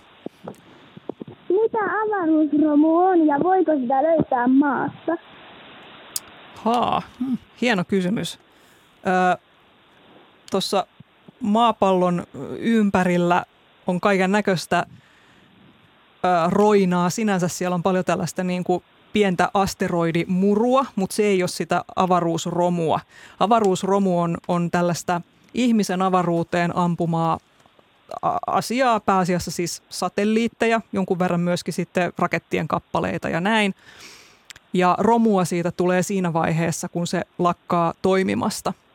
Eli satelliitti, joka toimii, se tekee sitä, mitä sen on käsketty tekevän, niin se, siellä ei ole romua, mutta kun se menee rikki, niin sitten siitä tulee romua. Ja sitten jos siihen törmää jotain muuta siellä ja se menee pienemmiksi palasiksi, niin sitä romua vasta sitten onkin ja se on ihan oikea ongelma kyllä. Öö, enimmäkseen nämä avaruusromun kappaleet on sen verran pieniä, että kun ne, jos sitten aikanaan ajautuu maan ilmakehään ja aiheuttaa vähän niin kuin tässä tähden lennon oikeastaan siellä ja, ja tulee alas sieltä, niin ne pääasiassa palaa kokonaan, ne tuhoutuu siinä ilmakehässä, mutta aina joskus sieltä jotain pieniä, pieniä biittejä voi sitten tulla maan pinnalle asti, jos, jos on hyvin tämmöinen niin kuin suurikokoinen kappale. Ja, ja silloin niitä voikin löytää sitten maan pinnalta, mutta se on kyllä hyvin harvinaista, että niitä löytää enää Oletko maan pinnalta. ikinä kuullut, että joku olisi löytänyt? Kyllähän sitä on kaiken näköistä, jos kun vähän niin kuin hallitsemattomasti tullut joku isompi kappale sieltä alas, niin sitä on löytynyt sitten takapihalta tai jotain muuta. Hmm. Että, äh. Eikö se eräs iso tällainen avaruusasema, kun tuli maahan, niin niitähän, niitähän osiahan löytyi sitten – ne oli jo aika kookkaitakin osia, Kyllä mutta siitä joo. on jo paljon aikaa. Kyllä joo. Tämän takia halutaankin kaikki tällaiset suurikokoiset e, kappaleet sieltä tuoda niin kuin mahdollisimman hallitusti, että niillä on joku suunnitelma, että ne niin kuin tuodaan silleen ja laskettu, että mihin ne osuu. Että itse asiassa Tyynessä valtameressä on tämmöinen ihan oma alueensa, minne näitä sitten pyritään. O, o, o, se on tämmöinen niin kuin avaruusromun hautausmaa sitten. Se on semmoinen, että siellä ei ole sitten ihmisasutusta lähettyvillä, että ne sitten sinne ohjataan plumpsahtamaan sinne mereen. Siellä ne sitten uppoaa pohjaan. Peppi, eli ei tarvitse ainakaan jännittää sitä, että avaruusromua tippuisi kotipihalle. Saatit myöskään sitä, että ei sitä kovin helppo ole löytää. Hmm. Mm. Oletko Peppi miettinyt paljon tai katsellut usein tähtitaivaalle? Joka ilta, kun näkyy tähtiä, katon taivaalle. Hienoa. Hyvä, sitä kannattaa jatkaa. Hyvä. Kiitos soitosta. Moikka moi. Moi moi. Moikka. Reijo Honkoaho Jyväskylästä on kysynyt, kun sä Anne sanoit, että puhuit tuosta tähden lennosta, niin hän on lähettänyt tämän kysymyksen, että, että näin tähdenlennon ja toivoin uutta kuulee sanottavan, mutta kuinka esimerkiksi meteoriitti muuttuu puhekielessä tähdeksi, kun se palaa – ilmakehään tullessaan, että tota, niin, ja ilmaistaanko muilla kielillä asia yhtä virheellisesti? Tähdenlennon virallinen nimi on meteori. Meteorin aiheuttaa meteoroidi, joka on avaruudessa seikkaileva tämmöinen kivenmuru. Sitten tosiaan nähdään se meteori, eli se tähdenlento, ja sitten maahan saattaa toisinaan rapsahtaa sitten meteoriitti. Mutta tota, Esimerkiksi englannin kielessä on shooting star ja, ja näin. Ei nyt tule muita, tota noin, niin mä luulen, että tämä on hirveän tyypillinen nimitys ja tämä vähän kyllä harhaanjohtavakin nimitys. Toisaalta pyrstötähdet eli komeetat ei nekään mm. ole tähtiä. Mutta tässä on just se, mihin jo vähän aikaisemmin viitattiin, että, että nämä tällaiset taivaan ilmiöt on olleet ihmisten ilona jo hyvin, hyvin, hyvin pitkään. Jo silloin kymmeniä tuhansia vuosia sitten ihmiset on nähneet tähdenlentoja tai meteoreja ja miettineet, että mistä tässä on kyse. Ja heillä ei ollut mitään tapaa tietää, että tässä on nyt tämmöinen avaruudesta saapuva pikku kivenmuru, joka aiheuttaa tällaisen valoilmiön monimutkaisen ablaatioprosessin kautta tuossa ilmakehässä. Ja, ja tota, sitä varten, kyllähän ne näyttää lentäviltä tähdiltä, se on ihan fakta. Mm. Ja sitä varten mä luulen, että vaikka nyt tätä terminologiaa kansainvälisesti niin hyvin tunnekaan, niin uskon, että sama nimitys kyllä löytyy tota, tosi tosi monesta kielestä. Jos ajattelee suomen kirjakielen historiaa, niin varmaan 500 vuotta sitten mm. Se on ollut silloinkin jo vähän semmoinen kansanomainen nimitys, että, että kyllä silloin on osattu erotella, mikä tapahtuu ilmakehässä ja mikä sitten siellä kauempana. Juuri ja juuri. Tommi Penttilä kommentoi, että Betel, Betelgeuse, onko sanotaanko se näin suomalaisesta mm, vai on ollut suosikkitähteni siitä lähtien, kun teininä luin ensimmäisen kerran Douglas Adamsin Linnunradan käsikirjan liftareille. Tuohon keskustelusen räjähtämisestä olen joskus miettinyt, että Orionin tähtikuvio muuttuisi tuon supernovan jälkeen. Ymmärtääkseni se olisi tunnetun historian ensimmäinen kerta, kun joku tähtikuvio muuttuisi? Onko tiedeyhteisö miettinyt, suunnitellut tai päättänyt, mikä olisi tähtikuvio Orion ilman Betelgeusea, jos ja kun se räjähtää meidän elinaikanamme? Se olisi tietysti Orion miinus Betelgeuse. Niin. tota, ei, ei se ei, ei Orionin nimi siitä muuttuisi miksikään, erityisesti jo ihan sitä varten, että tähtikuvioilla sinänsä ei ole niin kuin käytännössä mitään tieteellistä merkitystä. Että ne on tällaisia meidän kulttuurisia riemupaloja ja ilon aiheita, että on tällaisia, me voidaan hahmotella tällaisia kuvioita taivaalle, mutta että ne Orionin tähdetkin, niin ne on niin kuin hyvin etäällä toisista. Näyttää siltä, että ne on kaikki yhtä kaukana meistä, mutta todellisuudessa jotkut niistä on hirvittävästi kauempana kuin toiset. Ja, ja niille ei ole tavallaan mitään tekemistä keskenään. Mä en muista, oliko se mikään niistä. Mun mielestä ne on kaikki täysin niin kuin irrallisia, myös, eikä, yeah mitenkään vuorovaikuta keskenään. Niin esimerkiksi Otavan tähtikuvio, joka on varmaan se kaikille tutuin, niin niillä ei ole mitään tekemistä sinänsä keskenään niillä tähdillä. Ne vaan sattuu olemaan siinä järjestyksessä. Kun, niin. kun katsotaan täältä tota maa- maapallolta tai aurinkokunnan suunnasta, mm. että sitten jos mentäisiin viisi valovuotta tohon suuntaan ja katsottaisiin sitten uudesti, niin se huomattaisiin, että hei, että ne on silleen kolmiulotteisesti niin kuin toiset lähempänä ja toiset kauempana ja se muoto alkaisi näyttää ihan erilaiselta. Näin on. Mennä sinne en... toiselle puolelle sitä. Niin, niin, niin kokonaan Täysin toisin. No sitten toiset tähdet näyttäisi kirkkaammilta kuin toiset, mitä mm, meillä mm. täällä, koska ne olisi lähempänä. No entäs sitten tähän kysymykseen liittyen, kun tämä Betelgeus oli hänen suosikkitähtensä, niin onko teillä sellaisia lemppareita, mitä te aina erityisesti odotatte ja etsitte taivaalta? No mä aina syysiltoina katson viittä ensimmäistä tähteä, jotka auringonlaskun jälkeen ensimmäisenä tulee näkyville. Vähän niin kuin kilpailun omaisesti, että, että, että minkä niistä mä näen ekaksi ja kuinka pian mä näen niistä ensimmäinen, koska joka vuosi syksyllä, jos planeetat menee omia menojaan, mutta kun aurinko on laskenut, niin sitten auringonlaskun suunnalla tulee Arcturus-tähti näkyville, suunnilleen pohjoisessa tulee Capella-tähti näkyville ja suunnilleen etelässä tulee kesäkolmion tähdet, eli Joutsenen Deneb ja Lyran Vega ja Kotkan Altair-tähdet. Niin nämä viisi on niin kuin silleen, mitä mä siellä kyttään, että milloin, milloin, niin kuin, milloin nyt alkaa ensimmäinen tähti illan pimetessä tulla näkyville, koska niin kuin toisin kuin jossain eteläisimmillä mailla, niin Suomessahan tämä hämärä, pimeän vaihe kestää tosi pitkään. Että se on vähän niin kuin hidastettu niin kuin ilmiöiden tarkkailuhetki, joka kestää kaksi tuntia ja siinä voi katsoa, kun ensimmäiset tähdet pikkuhiljaa tulee sieltä näkyville ja maan varjo nousee toiselta puolelta taivasta ja tulee sininen hetki, kun valonsäteet vähän otsonikerroksesta heijastuu ja kaikkea tällaista jännää. Miten Anne, onko sulla lemppareita? No ei, ei silleen kauhean silleen voimakkaita, mutta jotain tässä kainosti sellaisia tähtiä, joita mielellään sitten tarkkailen sieltä Orionista. Itse asiassa Betelgeusen minulla peittoa Riegel. Sitten tuo kesäkolmion, äh, kesä, kesäkolmiostakin löytyvä Lyran Vega on mulle semmoinen äh, rakas ja sitten myöskin seulasista tykkään. Nämä on kaikki mm. tällaisia kylmiä, sin, kylmän sinertävää, eli siis tosi kuumia tähtiä. niin ehkä siinä on joku tämmöinen, mä tykkään niistä. Mitä Seulaset on mullakin niin kuin ykkönen. Sitä, ja silloin kun sen onnistuu näkemään tai jopa joskus onnistuu saamaan valokuvaa, niin siitä tulee aina suurta iloa. Otetaan hei seuraava soittaja mukaan lähetykseen. Hän on Kari Helsingistä tai Haapavedeltä. Kummassa Kari olet tällä kertaa? Terve.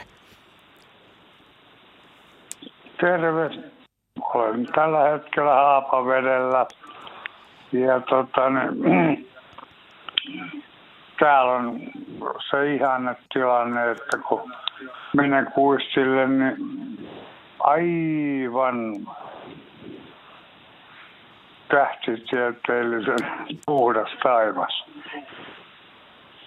Ja Mahtavaa. ei mit, mitään semmoista niinku valosaastetta. Mm-hmm. Se on upeata kyllä. Harvinainen näky nykyään. Ja tota, Helsingissä kun asun, niin siellä on taas se, että asun as, asunnossa, joka on ylimmässä kerroksessa ja parvekkeelta, kun yritän katsoa taivasta, niin on erittäin kova valosaaste. Ei, ei niin kuin näe mitään taivaalta. Kuulostaa ihan tyypilliseltä, joo. Joo, no, hyvä huomio, että joo. Yksi kysymys oli semmoinen, että kun mä oon itse aika, mitä mä nyt sanoisin, tyhmä näissä tähtikuviojutuissa, niin ainoa, mikä mä olen oikeastaan tunnistanut täällä mökillä, niin on Otava. Se on niin selkeä kuvio, mitä on. Vaimoni on aika pätevä näissä tähtitieteellisissä jutuissa ja pojan poikani on erittäin kiinnostunut näistä. Mulla on aika iso kaukoputki, millä tota, niin näkee kyllä hyvin ja pitkälle, mutta tota, olisiko täällä mitään hyviä ideoita, millä saisi tämän pojan pojan idean niin kuin jatkumaan, ettei hän kyllästy. Mm-hmm. Hyvä, hyvä. Hän on no niin. seitsemänvuotias. Erinomainen kysymys. Miten mm. pidetään mielenkiintoa yllä? No varmaan se täytyy siitä pojasta jollain tavalla mm. mm. lähteä, mutta riippuu, että toisethan tykkää katsella tähti taivasta, toiset tykkää etsiä sieltä yksityiskohtia, toiset on kiinnostuneita avaruusasioista sillä lailla, että ne haluaa tietää. Ne haluaa kaiken. lukea jotain kirjoja Nimenomaan. Vaikka. Nimenomaan. Että tota, mutta jos tässä nyt mainittiin kaukoputkia silleen, niin, niin edellytykset on aika hyvät, mä sanoisin, Kyllä. että löytyy se pimeä taivas, on, on ö, iso vanhempi, joka mielellään näyttää sitten sillä putkella ja sitten jos vielä osaa vastata kysymyksiinkin, jos, jos, jos, jos Kari ei koe, niin ehkä vaimo osaa sitten vastata tuota, noin näihin. Mutta et siis se, että kun tulee se fiilis, että vitsi, että siellä on paljon löydettävää ja ihmeteltävää, niin, niin No ihmisten mielenkiinto tietysti elää, voi olla erityisesti teiniässä, että sitten se just silloin saattaa vähäksi aikaa ainakin lopahtaa, mutta kyllä se sieltä sitten voi palata myöhemmin. Ja kyllä, kun se, jos se kaukoputki siinä käsillä on, niin kannattaa nyt ne Saturnuksen renkaat katsoa ja, mm. ja kuu, jossa Ja se Orionin su- kaasusumu. Kyllä. Ö, kuussa näkyy kraatereita ja vuoria ja kolmiulotteista maastoa ja kaikkea jännää. Kyllä, Jupiterin ehkä punaisen Kyllä. pilkun voisiko nähdä ja voi yrittää. Ainakin Jupiterin neljä suurta kuuta mm. ja kaikkea, miten se liittyy meidän maailmankuvan muutoon. No sitä ei ehkä seitsemänvuotiaalle kannata, mutta minä tykkään siitä. Tieteellinen vallankumous, ai niin, että. Niin, aivan. Mutta loistavia, joo, Hyviä, hyviä vinkkejä ja meillähän on tosiaan tässä lähetyksessäkin kuultu useampia lasten kysymyksiä, eli muun muassa seitsemänvuotiaan, että, että on täysin on, mahdollista siis pitää. On täysin niin, mahdollista. Kyllä. mahdollista. Nyt on pakko niin. kysyä teiltä sitten, että minkä ikäisenä te olette saaneet herätyksen tähän aiheeseen? En muista. Äh, mielikuvissa liityin Ursan jäseneksi lukiossa ja silloin mulla oli lukiossa ystäväni Juhani, joka on edelleen ystäväni. Ja mun mielikuvissa, tästä mielikuvissa Juhanin kanssa tehtiin kaikenlaista, senkoiltiin metsässä sinne tänne ja puuhattiin ties mitä. Ja sitten siinä oli se tähti taivas tuli niin kuin sillä että se on, sehän oli niin kuin, taivas on puolet sitä maisemaa. Niin sitten se alkoi myös kiinnostaa, mutta en, en muista mitään semmoista yksittäistä herätyksen hetkeä. Hmm. No mulle taas, mulla on hyvin epätyypillinen syntyhistoria tota noin, tähtitieteilijäksi sillä lailla, että mähän en siis mulla ei ollut mitään kiinnostusta koko aihetta kohtaan, kunnes menin yliopistolle, eksyin vahingossa tähtitieteen tämmöiselle hyvin niin kuin helpolle kurssille. Ja sitten mä olin silleen, että mitä, voiko tätä opiskella? Minäkin voisin siis opiskella tätä. Ja tämähän on niin kuin kaikki. Ja sitten se oli semmoinen niin kuin suuri herääminen ja kuin olisi otsaan ammuttu. Ja sitten mä vaan niin kuin sen syksyn, kun mä tähän tämän herätyksen, kun mä vaan itkin tähti taivaan alla, kun se oli niin hieno. Mm. niin, Mutta mä en ollut seitsemänvuotiaana, missä mä niin muistan 1990 heinäkuussa oli täydellinen, edellinen täydellinen auringonpimennys Suomessa ja mut raahatti jonnekin pellon laitaan. Siellä oli sitä paitsi pilvistä, mutta mä olin tota, 12-vuotias ja mä en voinut ymmärtää, miksi mua näin kidutetaan. mua ei niinku kiinnostanut yhtään. Tähän liittyy niin. tuohon edelliseenkin Niin liittyy, että se, ja liittyy ehkä siihen ajatukseen tosiaan, että se pitää tulla sisältä myöskin. Mutta te olette paljon mm. tavannut erilaisia tähtiharrastajia tietenkin Ursan kautta, niin – niin varmaan ne tarinat on monenlaisia. Hyvin että miten, monenlaisia, tota, joo, niin, kyllä. Ja mä tänään kuuntelin vähän sitä hienoa tähtisarjaa, joka on myöskin edelleen Yle Areenassa kuunneltavissa, joka pari vuotta sitten tuli ja missä Tuukka sä olit ainakin. Joo. Tota, ja, niin, ja Anne olitte molemmat siinä sarjassa mukana ja suosittelitte, sitä, niin siinäkin oli hauskoja tarinoita, että joku oli kiinnostunut sen takia, että kuu näkyi ikkunasta lapsena ja joku toinen, oliko se sarjan tekijä, joka sen takia, kun hän oli leikkinyt lumi, lu, pihalla – lumisessa maisemassa ja sitten oli mennyt vähän kauemmas siitä, siitä pihan lampusta ja sitten yhtäkkiä ollut, että wow, että mitäs mm. täältä löytyy. Mm. Mm, kyllä, joo, joo. Nämä on moninaisia tarinoita. Kuuntelijamme Satu laittoi viestin, että asuimme Lagosissa Nigeriassa kymmenen vuoden ajan. Sähköjä useinkaan ei ollut. Istuimme iltaisin ulkosalla ja tähtitaivas näkyi todella hyvin. Se oli, olikin aivan huikea kokemus ja Suomessa en ole vastaavaan kokemukseen päässyt. Meillä on jonkun verran tuosta valosaasteesta puhuttu ja sitä samaahan tuossa äsken soittajamme Karikin muisteli, että, että siellä kotona ei näy, mutta haapavedellä näkyy. Onko sille mitään tehtävissä? Nyt elämme sellaista aikaa, kun periaatteessa pitäisi säästää sähköjä, eli laittaa vaikka valoja pois. Mm. Niin ainakin saisimmeko edes hetkeksi sellaisen tilanteen luoduksi taajama-olosuhteisiin, että tähtitaivaan näkyminen – olisi vähän parempaa. Miten uskotteko te tällaisen ihmeeseen? No kaikkihan tämmöinen on teknisesti mahdollista. Ö, mutta tota, niin se, se, riippuu, se, riippuu, se riippuu ihan muista asioista. Kyllä. Että, että, ö, olen Ursalla ollut tuossa mennä vuosina semmoisia kampanjoita, joissa kannustettiin ihmisiä menemään etsimään linnunrataa, bongaamaan linnunrataa. Ja, etsimään hyvin pimeitä paikkoja, missä näkyy paljon tähtiä. Ja silloin myös keskustelimme Helsingin kaupungin valaistussuunnittelijoiden kanssa ja, ja kyllä niin kuin mun käsitykseksi jäi, että, että kyllähän ne kaupunkien valaistussuunnittelijat on fiksuja tyyppejä ja ne tajuu kaiken tänne, ne tietää, että valosaastetta on ja että minkälainen kysymys se on. Mutta sitten sitten se on sellaista, että kaupunkilaiset vaikuttaa kaupungin valtuustoihin ja valtuustossa keskustellaan ja suunnittelijat suunnittelee ja, ja asentajat asentaa. Että se on niin kuin moninainen, mm. moninainen juttu se että, että mikä se sitten se valaistus missäkin paikassa loppujen lopuksi on.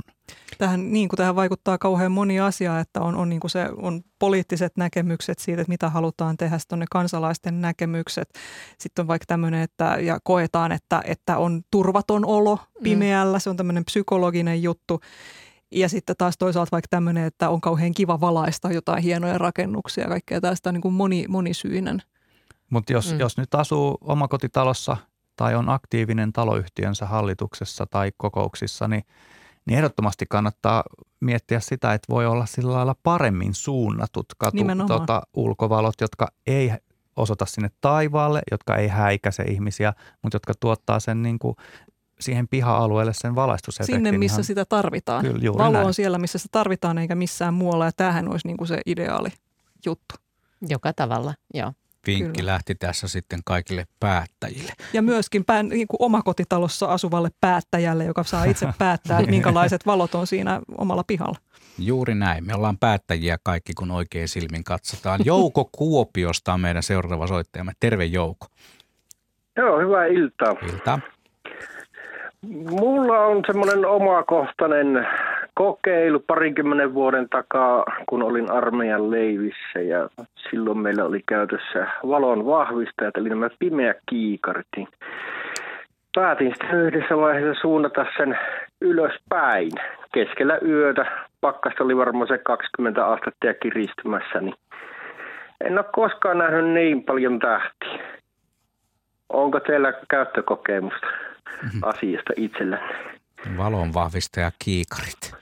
Jaha. Joo. No, sanoisin, että, että oli se valon vahvistaja kiikari tai tavallinen kiikari Joka tai myös isompi vahvistaa of kyllä, kyllä, tai, tai kaukoputki pienempi tai isompi, niin kaikki näähän niin kuin perustuu siihen, että ne kerää enemmän valoa kuin mitä, mitä meidän pienet tihrusilmät ja sitten siellä taivaalla paljastuu enemmän kohteita. Ja itse asiassa voi ajatella, että koko tähtitieteen historia 1600-luvulta 1800-luvun puoliväliin on ollut sitä, että isompia ja isompia laitteita, jotka kerää enemmän ja enemmän valoa ja sitten tota, siellä paljastuu koko ajan lisää asioita. Aina vaan himmeempiä kohteita, että jostain galaksista yhtäkkiä nähdäänkin ihan aiemmin näkemättömiä osia, kun on vaan vähän isompi laite. Mm. Mm. Mitäs Jouko sanot? No, mä en tiennytkään, että öisen aikaa on niin hirveä trafiikki tuolla yläilmassa. Siellä näkyy siis aivan kaikki. Joo, sellaista se on. Mä tuossa koitin miettiä semmoista vertauskuvaa, että miten se voisi kuvailla, niin jos kävelee oikeassa valossa rannalle ja kahtelee, että siinä oli pieniä kalanpoikasia ja tunnistaa just ja just, niin Tämä oli vähän, että sä näki kaikki siirat ja kuoriaiset sieltä Se oli siis eh, aika tajunnan räjäyttävää kyllä, että Loistava, loistava, Loistava vertaus. vertaus Joo, kerta joo aika hyvä. Siinä, siinä Hyvä. joku on kiinnostunut tähtitieteestä ja on astumassa palvelukseen ensi talvena, niin kannattaa kurkata ylöspäin. Että Mm. Jos saa oikeanlaiset kiikarit naamalleen. niin, kyllä. Hyvä. Hei, kiitoksia Jouko. Tämä oli mainio. Mainio. Ja toi vertaus oli niin osuva, että huhhuh. No hauskoja, kun tähtitieteeseen tuntuu liittyvän niin kuin tosi lennokkaita vertauksia, just kun yritetään näitä mittasuhteita Mm. mm. esimerkiksi avaruudesta kertoa, niin on, vaikka on kuullut pizzatarinoita tai, niin kuin, tai, Mm. mm. tai hiekanjyviä tai mitä tahansa. Niin Suklaa, monenlaista. suklaarasioita. Niin, suklaarasia nimenomaan. Niin, Niin, se on- se on nyt uusi. Se oli toi, eikö se ollut vähän niin kuin Forrest Gumpilla? Se oli suklaarasia, sieltä, joo. josta löytyi kaikenlaista. Galaksit on vähän niin kuin, joo. Mm. Tota, pari viikkoa sitten Radio Suomen tällaisessa vastaavassa lähetyksessä, silloin oltiin, meidän ulkoryhmämme oli vähän taivastelemassa maailmaa eh, jossakin tuolla eh, Pyhtäällä. Pyhtäällä. Sininen hiljaisuuslähetys, tämä sama Nimenomaan. Luontosuomi-lähetys. Nimenomaan. Siellä oli Asko hauta ja sitten toi Petteri Saario tutkailivat, mitä, mitä pimenevässä illassa tapahtuu. Ja sitten tapahtui jotain sellaista, mitä herrat eivät olleet mitenkään odottaneet, koska semmoista asiaa ei voi odottaa. Kuunnellaanko? Hei, näitkö? Joo. Mikä menee tuolla taivaalla? Olipa hämmästyttävä. Se oli olevinaan samankaltainen kuin tähdenlento, mutta siinä oli jotain kummallista kuitenkin. Me näemme juuri äh, tota, tunnista, tunnistamattoman lentävän esineen Uskomatonta. valo. Se oli ainakin puolitoista sekuntia. Kyllä. Ei se voi mikään tähdenlento olla, että en tiedä. Näin aikoina. No tää tuli kyllä ihan pyytämättä. Kyllä. Nyt muuten ensimmäiset tähdet alkaa erottua taivaalta. Kyllä. Siihen syvennytään tässä lähetyksessä myöhemmin. Tällaiset olivat tunnelmat sininen hiljaisuus lähetyksessä ja jälkikäteenhän sitä sitten otettiin selvää, kuuntelijoilta tuli vastaavia havaintoja ja sitten taivaan vahtiin alkoi tippua raportteja tästä samaisesta havainnosta. Joo, ja kyseessähän oli siis tulipallo, eli tavallaan vähän niin kuin se tähdenlento. Tai voimmeko käyttää vielä sanaa? Kyllä, kyllä. Mä, itse, mä sanon, että tulipallo on poikkeuksellisen kirkas tähdenlento. Juuri näin. näin niin kuin, Juuri näin. Ja, ja tota, joo, yhdeksisen kappaletta niitä tuli tuonne taivaan vahtiinkin ja, ja kyllä sitä on kirkkaaksi. Moni täälläkin itse asiassa, itse asiassa kertoo, että, että sama, sama kuultiin luonto Suomesta justiinsa, mutta tota noin, niin, kyllä ei siis, siis sinä, sinä, sinänsä ö, ole niin kuin tulipallot on tähdenlentoja, jotka aiheuttaa vaan sitten vähän tämmöinen isompi avaruudellinen, avaruudellinen kiven murikka. Ei nyt puhuta siis, me puhutaan niin kuin jostain tällaisesta niin kuin jalkapallon kokoisesta murikasta eikä mistään niin kuin talon kokoisesta tai muusta niin kuin vaarallisen kokoisesta, ettei ne välttämättä mitään sitten jätä edes sinne maastoon. Että tota, Vieru taivaalla on vaan vähän pidempiaikaisempia kirkkaita. Kir- niin, joo, kyllä. Ja mä vähän lueskelin näitä havaintokertomuksia, koska joskus tulipalloihin liittyy sitten niin kuin vä- värejä, jotka liittyy mm. sitten siihen, että mitä kappaletta se, tai mitä ainetta siinä kaasuuntuu siinä ää, putoavassa kappaleessa. Vähän myöskin ilmakehä vaikuttaa siihen ja ne saattaa hajota kappaleiksi, mutta tällaisia mä nyt en, en tästä näistä havaintokertomuksista bongaa tässä, kun näitä lueskelen, mutta tota, tässä oli tämmöistä hauskaa tunnelmaa, että oh, taivas ei olekaan niin. ikuinen ja muuttumaton, vaan siellä tapahtuu niin. asioita niin. yllättävää ja mitä se oli. Ja, ja outo lentävä esine niin, taivaalla. Kyllä, kyllä. Vähän niin kuin tähdenlento, mutta jotain outoa siinä niin, oli. Nimenomaan, nimenomaan. Se tuli liian äkkiä. Niin, kun se tulee tuollaisessa tilanteessa, kun on ihan tavallaan aistit suunnattu johonkin toiseen, yhtäkkiä tulee tähdenlento, mm. tulipallo, whatever, niin, niin se varmaan saattaa säväyttää, kuten kuulimme juuri äsken, säväytti. Herrat olivat vähän aikaa aivan täpinöissään. Ja. Kyllä joo, mm. joo. Ja, ja, ja tässä on tietysti se, että oli ilmeisesti oli niin kuin vissiin vähän lyhytkestoisempi tulipallo, kun ne saattaa kestää useamman sekunnin niin se oli sen verran niin kuin nopea välähdys, että siihen oikeastaan ei ehdin niin kuin kauheasti silleen mm. keskittyä, että mitä tässä oikeastaan näkikään, vaan sitten vaan semmoinen voimakas jälkivaikutelma, että oho ja huhu. Toikin on aika hauska, että puhutaan niin pitkistä ajoista ja toisaalta joskus taivaalla voi tapahtua tosi nopeastikin mm, juttuja. Kyllä, kyllä. Onko teillä niin kuin kengät valmiudessa, että jos pitää äkkiä ampasta pihalle tähtiharrastajien niin jotkut joku sellainen setti, että... Kyllä mä muistan, että tota, kerran oli edellis, maa, tuon auringon edellisen – aktiivisuusmaksimin kieppeillä joskus tuossa 2015 suunnilleen, niin, niin silloin näkyy Etelä-Suomessakin usein tosi kirkkaita revontulia ja niitä sitten tuli kytättyä ja sitten mä muistan tuolla Mellunmäessä kirmanneeni pyjamalahkeet lepattaen ulkona ja osoitellut taivaalla ja koittanut kaiken maailman koiran ulkoiluttajat silleen, että hei, että tuolla olisi nyt revontuja, ne vaan katsoi mua pitkä ja veti koiraansa kauemmas ja ohittivat minut sitten. Ja mä olin silleen, että te ette nyt tiedä, että yritä tässä niin. nyt olla tähtien sanansaattaja sitten. Että. Joo, kyllähän se tuttu ilmiö on tuo, että kun revontulet varsinkin on ikään kuin tulollaan, indeksit näyttää korkeilta ja kaikkea tällaista, niin on sitä joskus tullut lähdettyä sen verran loivasti sitten sinne ulos, että ne puoli tuntia sitten olivat ne revontulet siellä. Ei ole harmittanut yhtään, mm, ei, mm, ei todellakaan. Mm. Otetaan Juhani Kittilästä mukaan lähetykseen tässä kohtaa. Terve Juhani. No niin, terve. Mm-hmm. Mitä se ajelen, tuota, ajelen Oonasian tietä ja mistä auton parkkiin, niin ei ole tuota, niin, vaaraa pimeässä tästä liukkaalla tiellä itselle eikä muille. Niin, mm, se on viisautta. Joo. Pari niin ensinnäkin niin minä tuota, olin niin äh, silloin 80-luvun ja 90-luvun alussa niin lossivahtina, niin tuota, Ounassa on siinä Tepaston lossilla ja Ounasjoki ylitetään ajettiin yli lossilla, niin yötuurissa siinä oli aikaa sitten tuota, niin seurata tähti taivasta ja siellä on valtava määrä tuota, niin, noita, niitä näitä satelliitteja. Kyllä.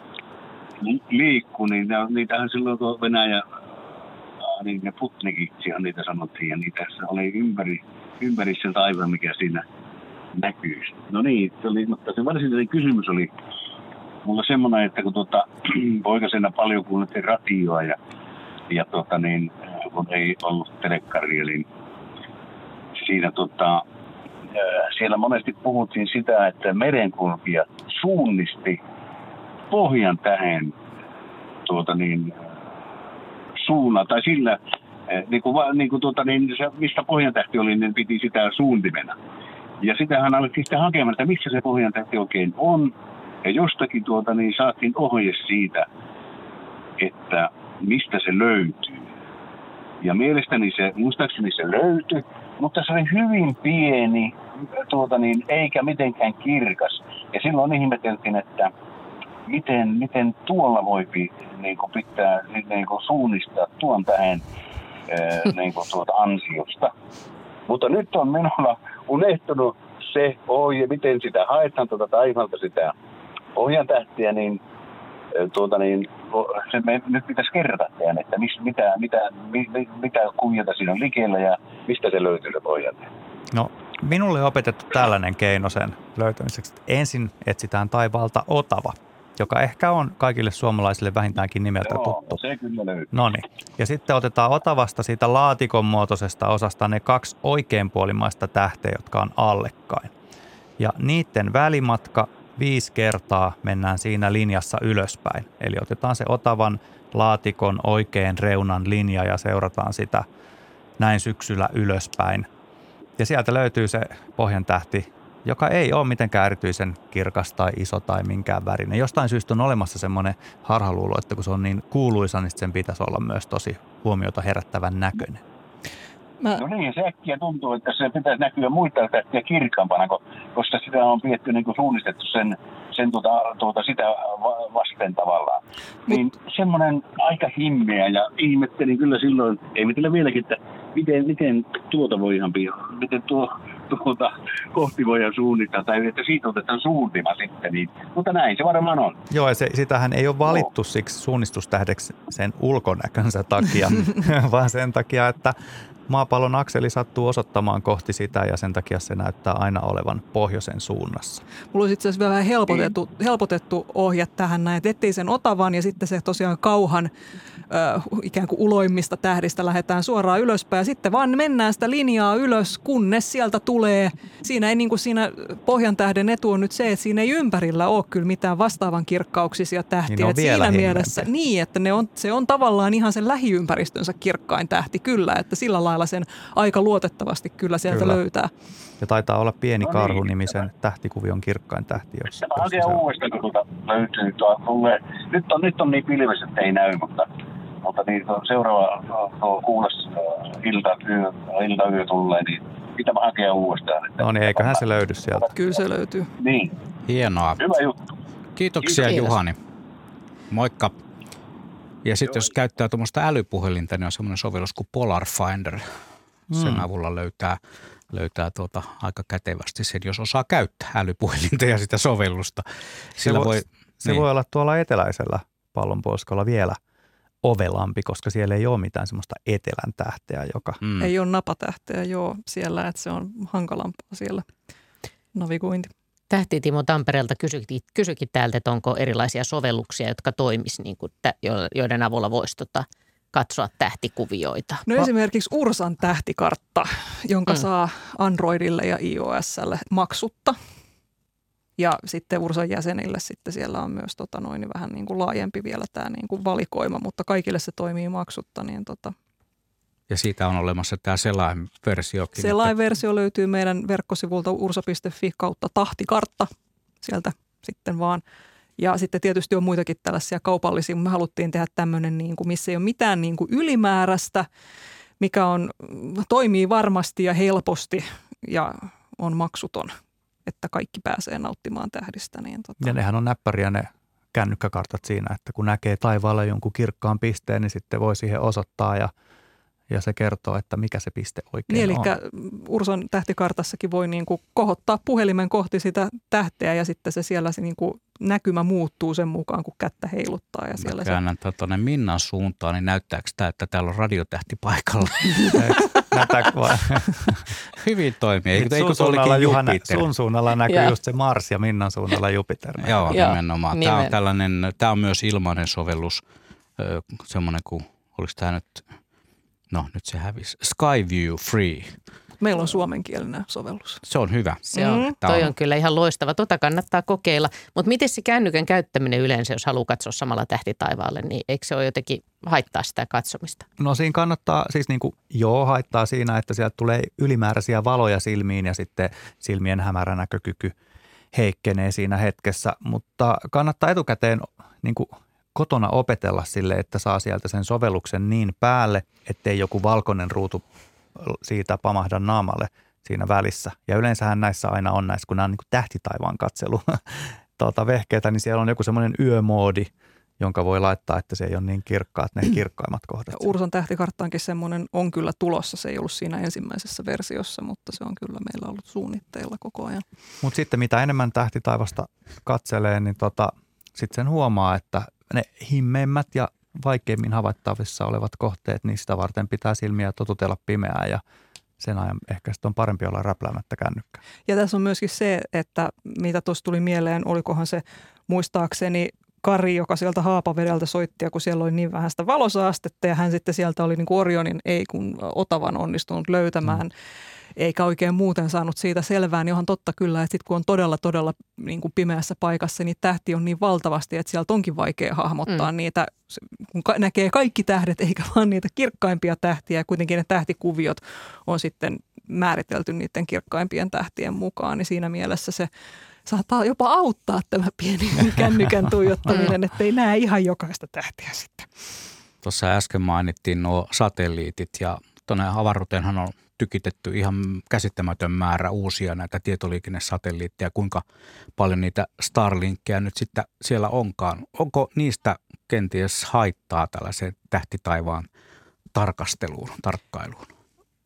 Koko ajan on. enemmän. Joo, ja tietysti sitten myöskin rakettilaukasuita on koko aika tulossa enemmän, että tämä avaruus toiminta on kaupallistumassa, että se ei ole enää niin kuin NASA ja, ja Roskosmos jotka, ja ESA, jotka niitä laukaisee, vaan eikä ja pelkkiä valtiolliset toimijat, vaan niin kuin, se on rupeaa olla niin kuin kaupallista meininkiä ja, ja niin kuin niitä näitä satelliitti konstellaa, tai näitä, miksi näitä nyt kutsutaan siis, näin, oh, niin, konstellaatio, mutta siis niin kuin just näitä, että, että esimerkiksi Starlinkiin tulee kuulumaan useampi kymmenen tuhatta pientä satelliittia, eikä se, eikä se ole suinkaan niin kuin ainoa, että näitä on muita vastaavia on tulossa. Ja niin, nyt, kun, nyt kun me ajatellaan, että no, kaupungeissa on valosaastetta ja ei oikein näy tähdet, mutta siellä pimeällä maaseudulla kyllä näkyy, niin Ursan blogissa Jari Mäkinen kirjoitti juuri mielenkiintoisesti, että no mennäänpä 20-30 vuotta eteenpäin, niin voi olla, että ei ole enää semmoista pimeätä maaseutuakaan, missä ei koko ajan vilistäisi satelliitteja ja ne sitten olisi osa sitä taivaallista näkymää. No oikeasti rupesin miettimään siinä, että niin, että mikä on Ursan rooli parinkymmenen, niin kuin, että, että meneekö, lähteekö työt, kun tota noin, niin homma menee tällaiseksi. niin, tähtikuvaaminen varmasti muuttuu, muuttaa Kyllä. luonnettaan valtavasti, koska jos otat pidemmällä valotusajalla kuvaa tähtitaivaasta, niin siellä on sitten täynnä viivoja, viiruja. Ja, ja, ja, ja on niin kuin ehkä sillä lailla se, kun sitten vielä yhdistetään se tähän niin kuin valo, valosaasteen jatkuvaan lisääntymiseen, niin kyllähän ihmiskunta on jatkuvasti tosiaan etääntymässä siitä tähtitaivaasta sillä lailla, että vaikka me saadaan, niin kuin, voidaan, paljon tulee niin kuin uutisia siitä, että nyt taas löytyy joku musta aukko jostain tai saatiin kuvattua ja saatiin kuvattua sitä ja tätä on hienoja kuvia ja rakastan niitä eikä niissä mitään vikaa, mutta sitten se siirtyy tähän, että se mm. katsotaankin sitten vaikka kännykän näytöltä eikä siksi mentäisiin niin kuin itse oikeasti sinne Joo. ulos. Ja on mun mielestä ihan kiinnostavaa kysyä, että tekeekö se meille ihmisinä jotenkin pahaa?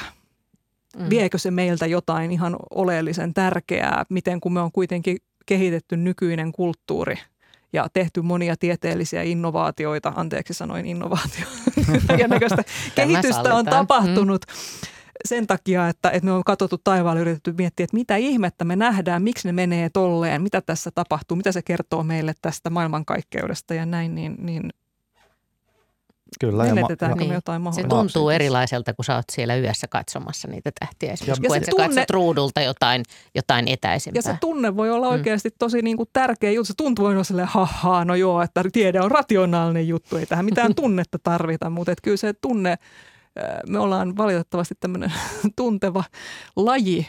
Mm. Ei me voi päästä sitä pakoon, se on meille vaan tämmöinen oleellinen osa meitä, ketä me ollaan. Se on ihan kiinnostava kysymys.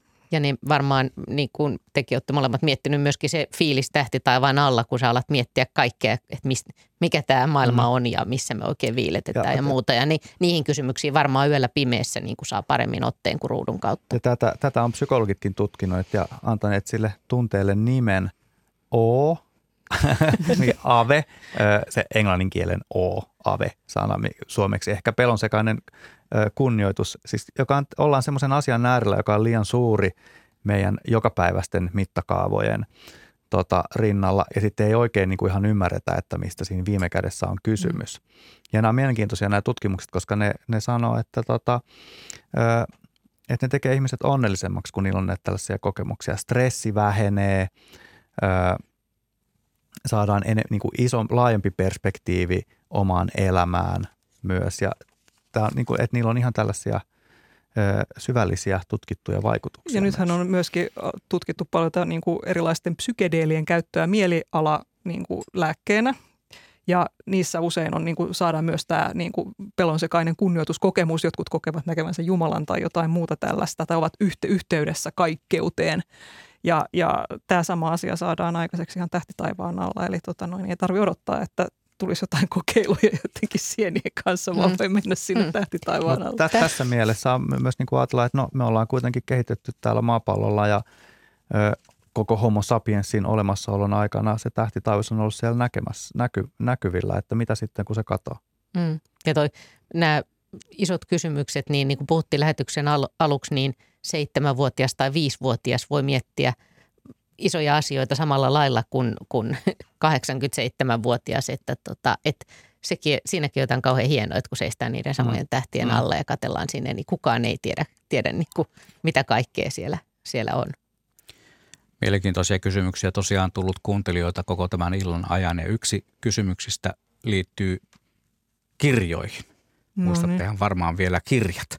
Olen niin kuullut niistä. Niin, niin, mm. että mikä olisi hyvä kirja ottaa ensimmäisenä käteen, kun aihe alkaa kiinnostaa nimenomaan taivaan, yöllisen taivaan tarkastelu? Onko olemassa jotain sellaista?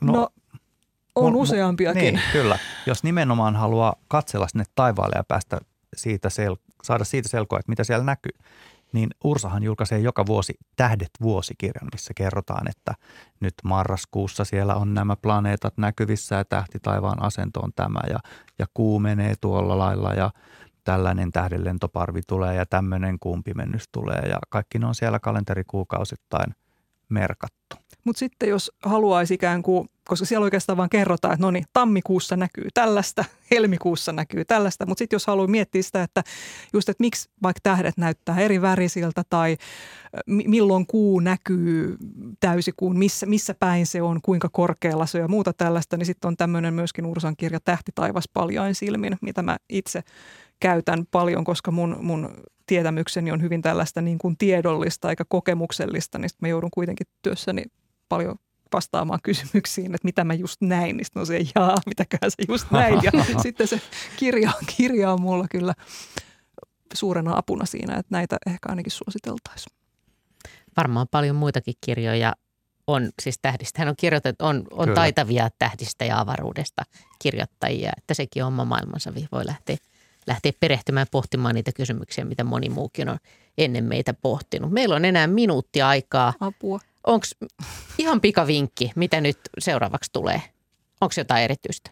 No kannattaa nyt se Jupiteria katsoa siellä. Ja sitten se Venushan oli tässä mielessä Venus myös. vielä kirkkaampi planeetta, kun tuo Jupiter on pitkästä aikaa nyt, on pitkästä ja pitkästä aikaa, mutta pienen tauon jälkeen palaamassa taivaalle tuossa joulukuussa. Se pikkuhiljaa siellä kuun alussa alkaa palata iltataivaalle ja sitten on siellä silleen korkealla ja sitten mä oikein innolla itse odotan maaliskuuta, jolloin Jupiter ja Venus ovat lähekkäin taivaalla yhdessä loistamassa kirkkaina. Se on aina hieno näky. Eikö tässä nyt ihan lähipäivänä kuu on lähellä Jupiteria? Me tarvittiin siitä jo puhuakin, Joo. mutta... Kuu on lähellä Jupiteria perjantai- ja lauantain välisenä yönä, jos vain on selkeää, niin, niin se näyttää ihan, ihan kivalta, kun siinä on kaksi kirkasta kohdetta vierekkäin. Loistavaa. Paljon ehdittiin ja ihan hirveästi jäi puhumatta. Seuraavaan kertaan suurkiitos Anne Liljeström, Tuukka Perhoniemi, Juha Plumberg ja kaikki soittajat ja kuuntelijat. Mennään uutisiin.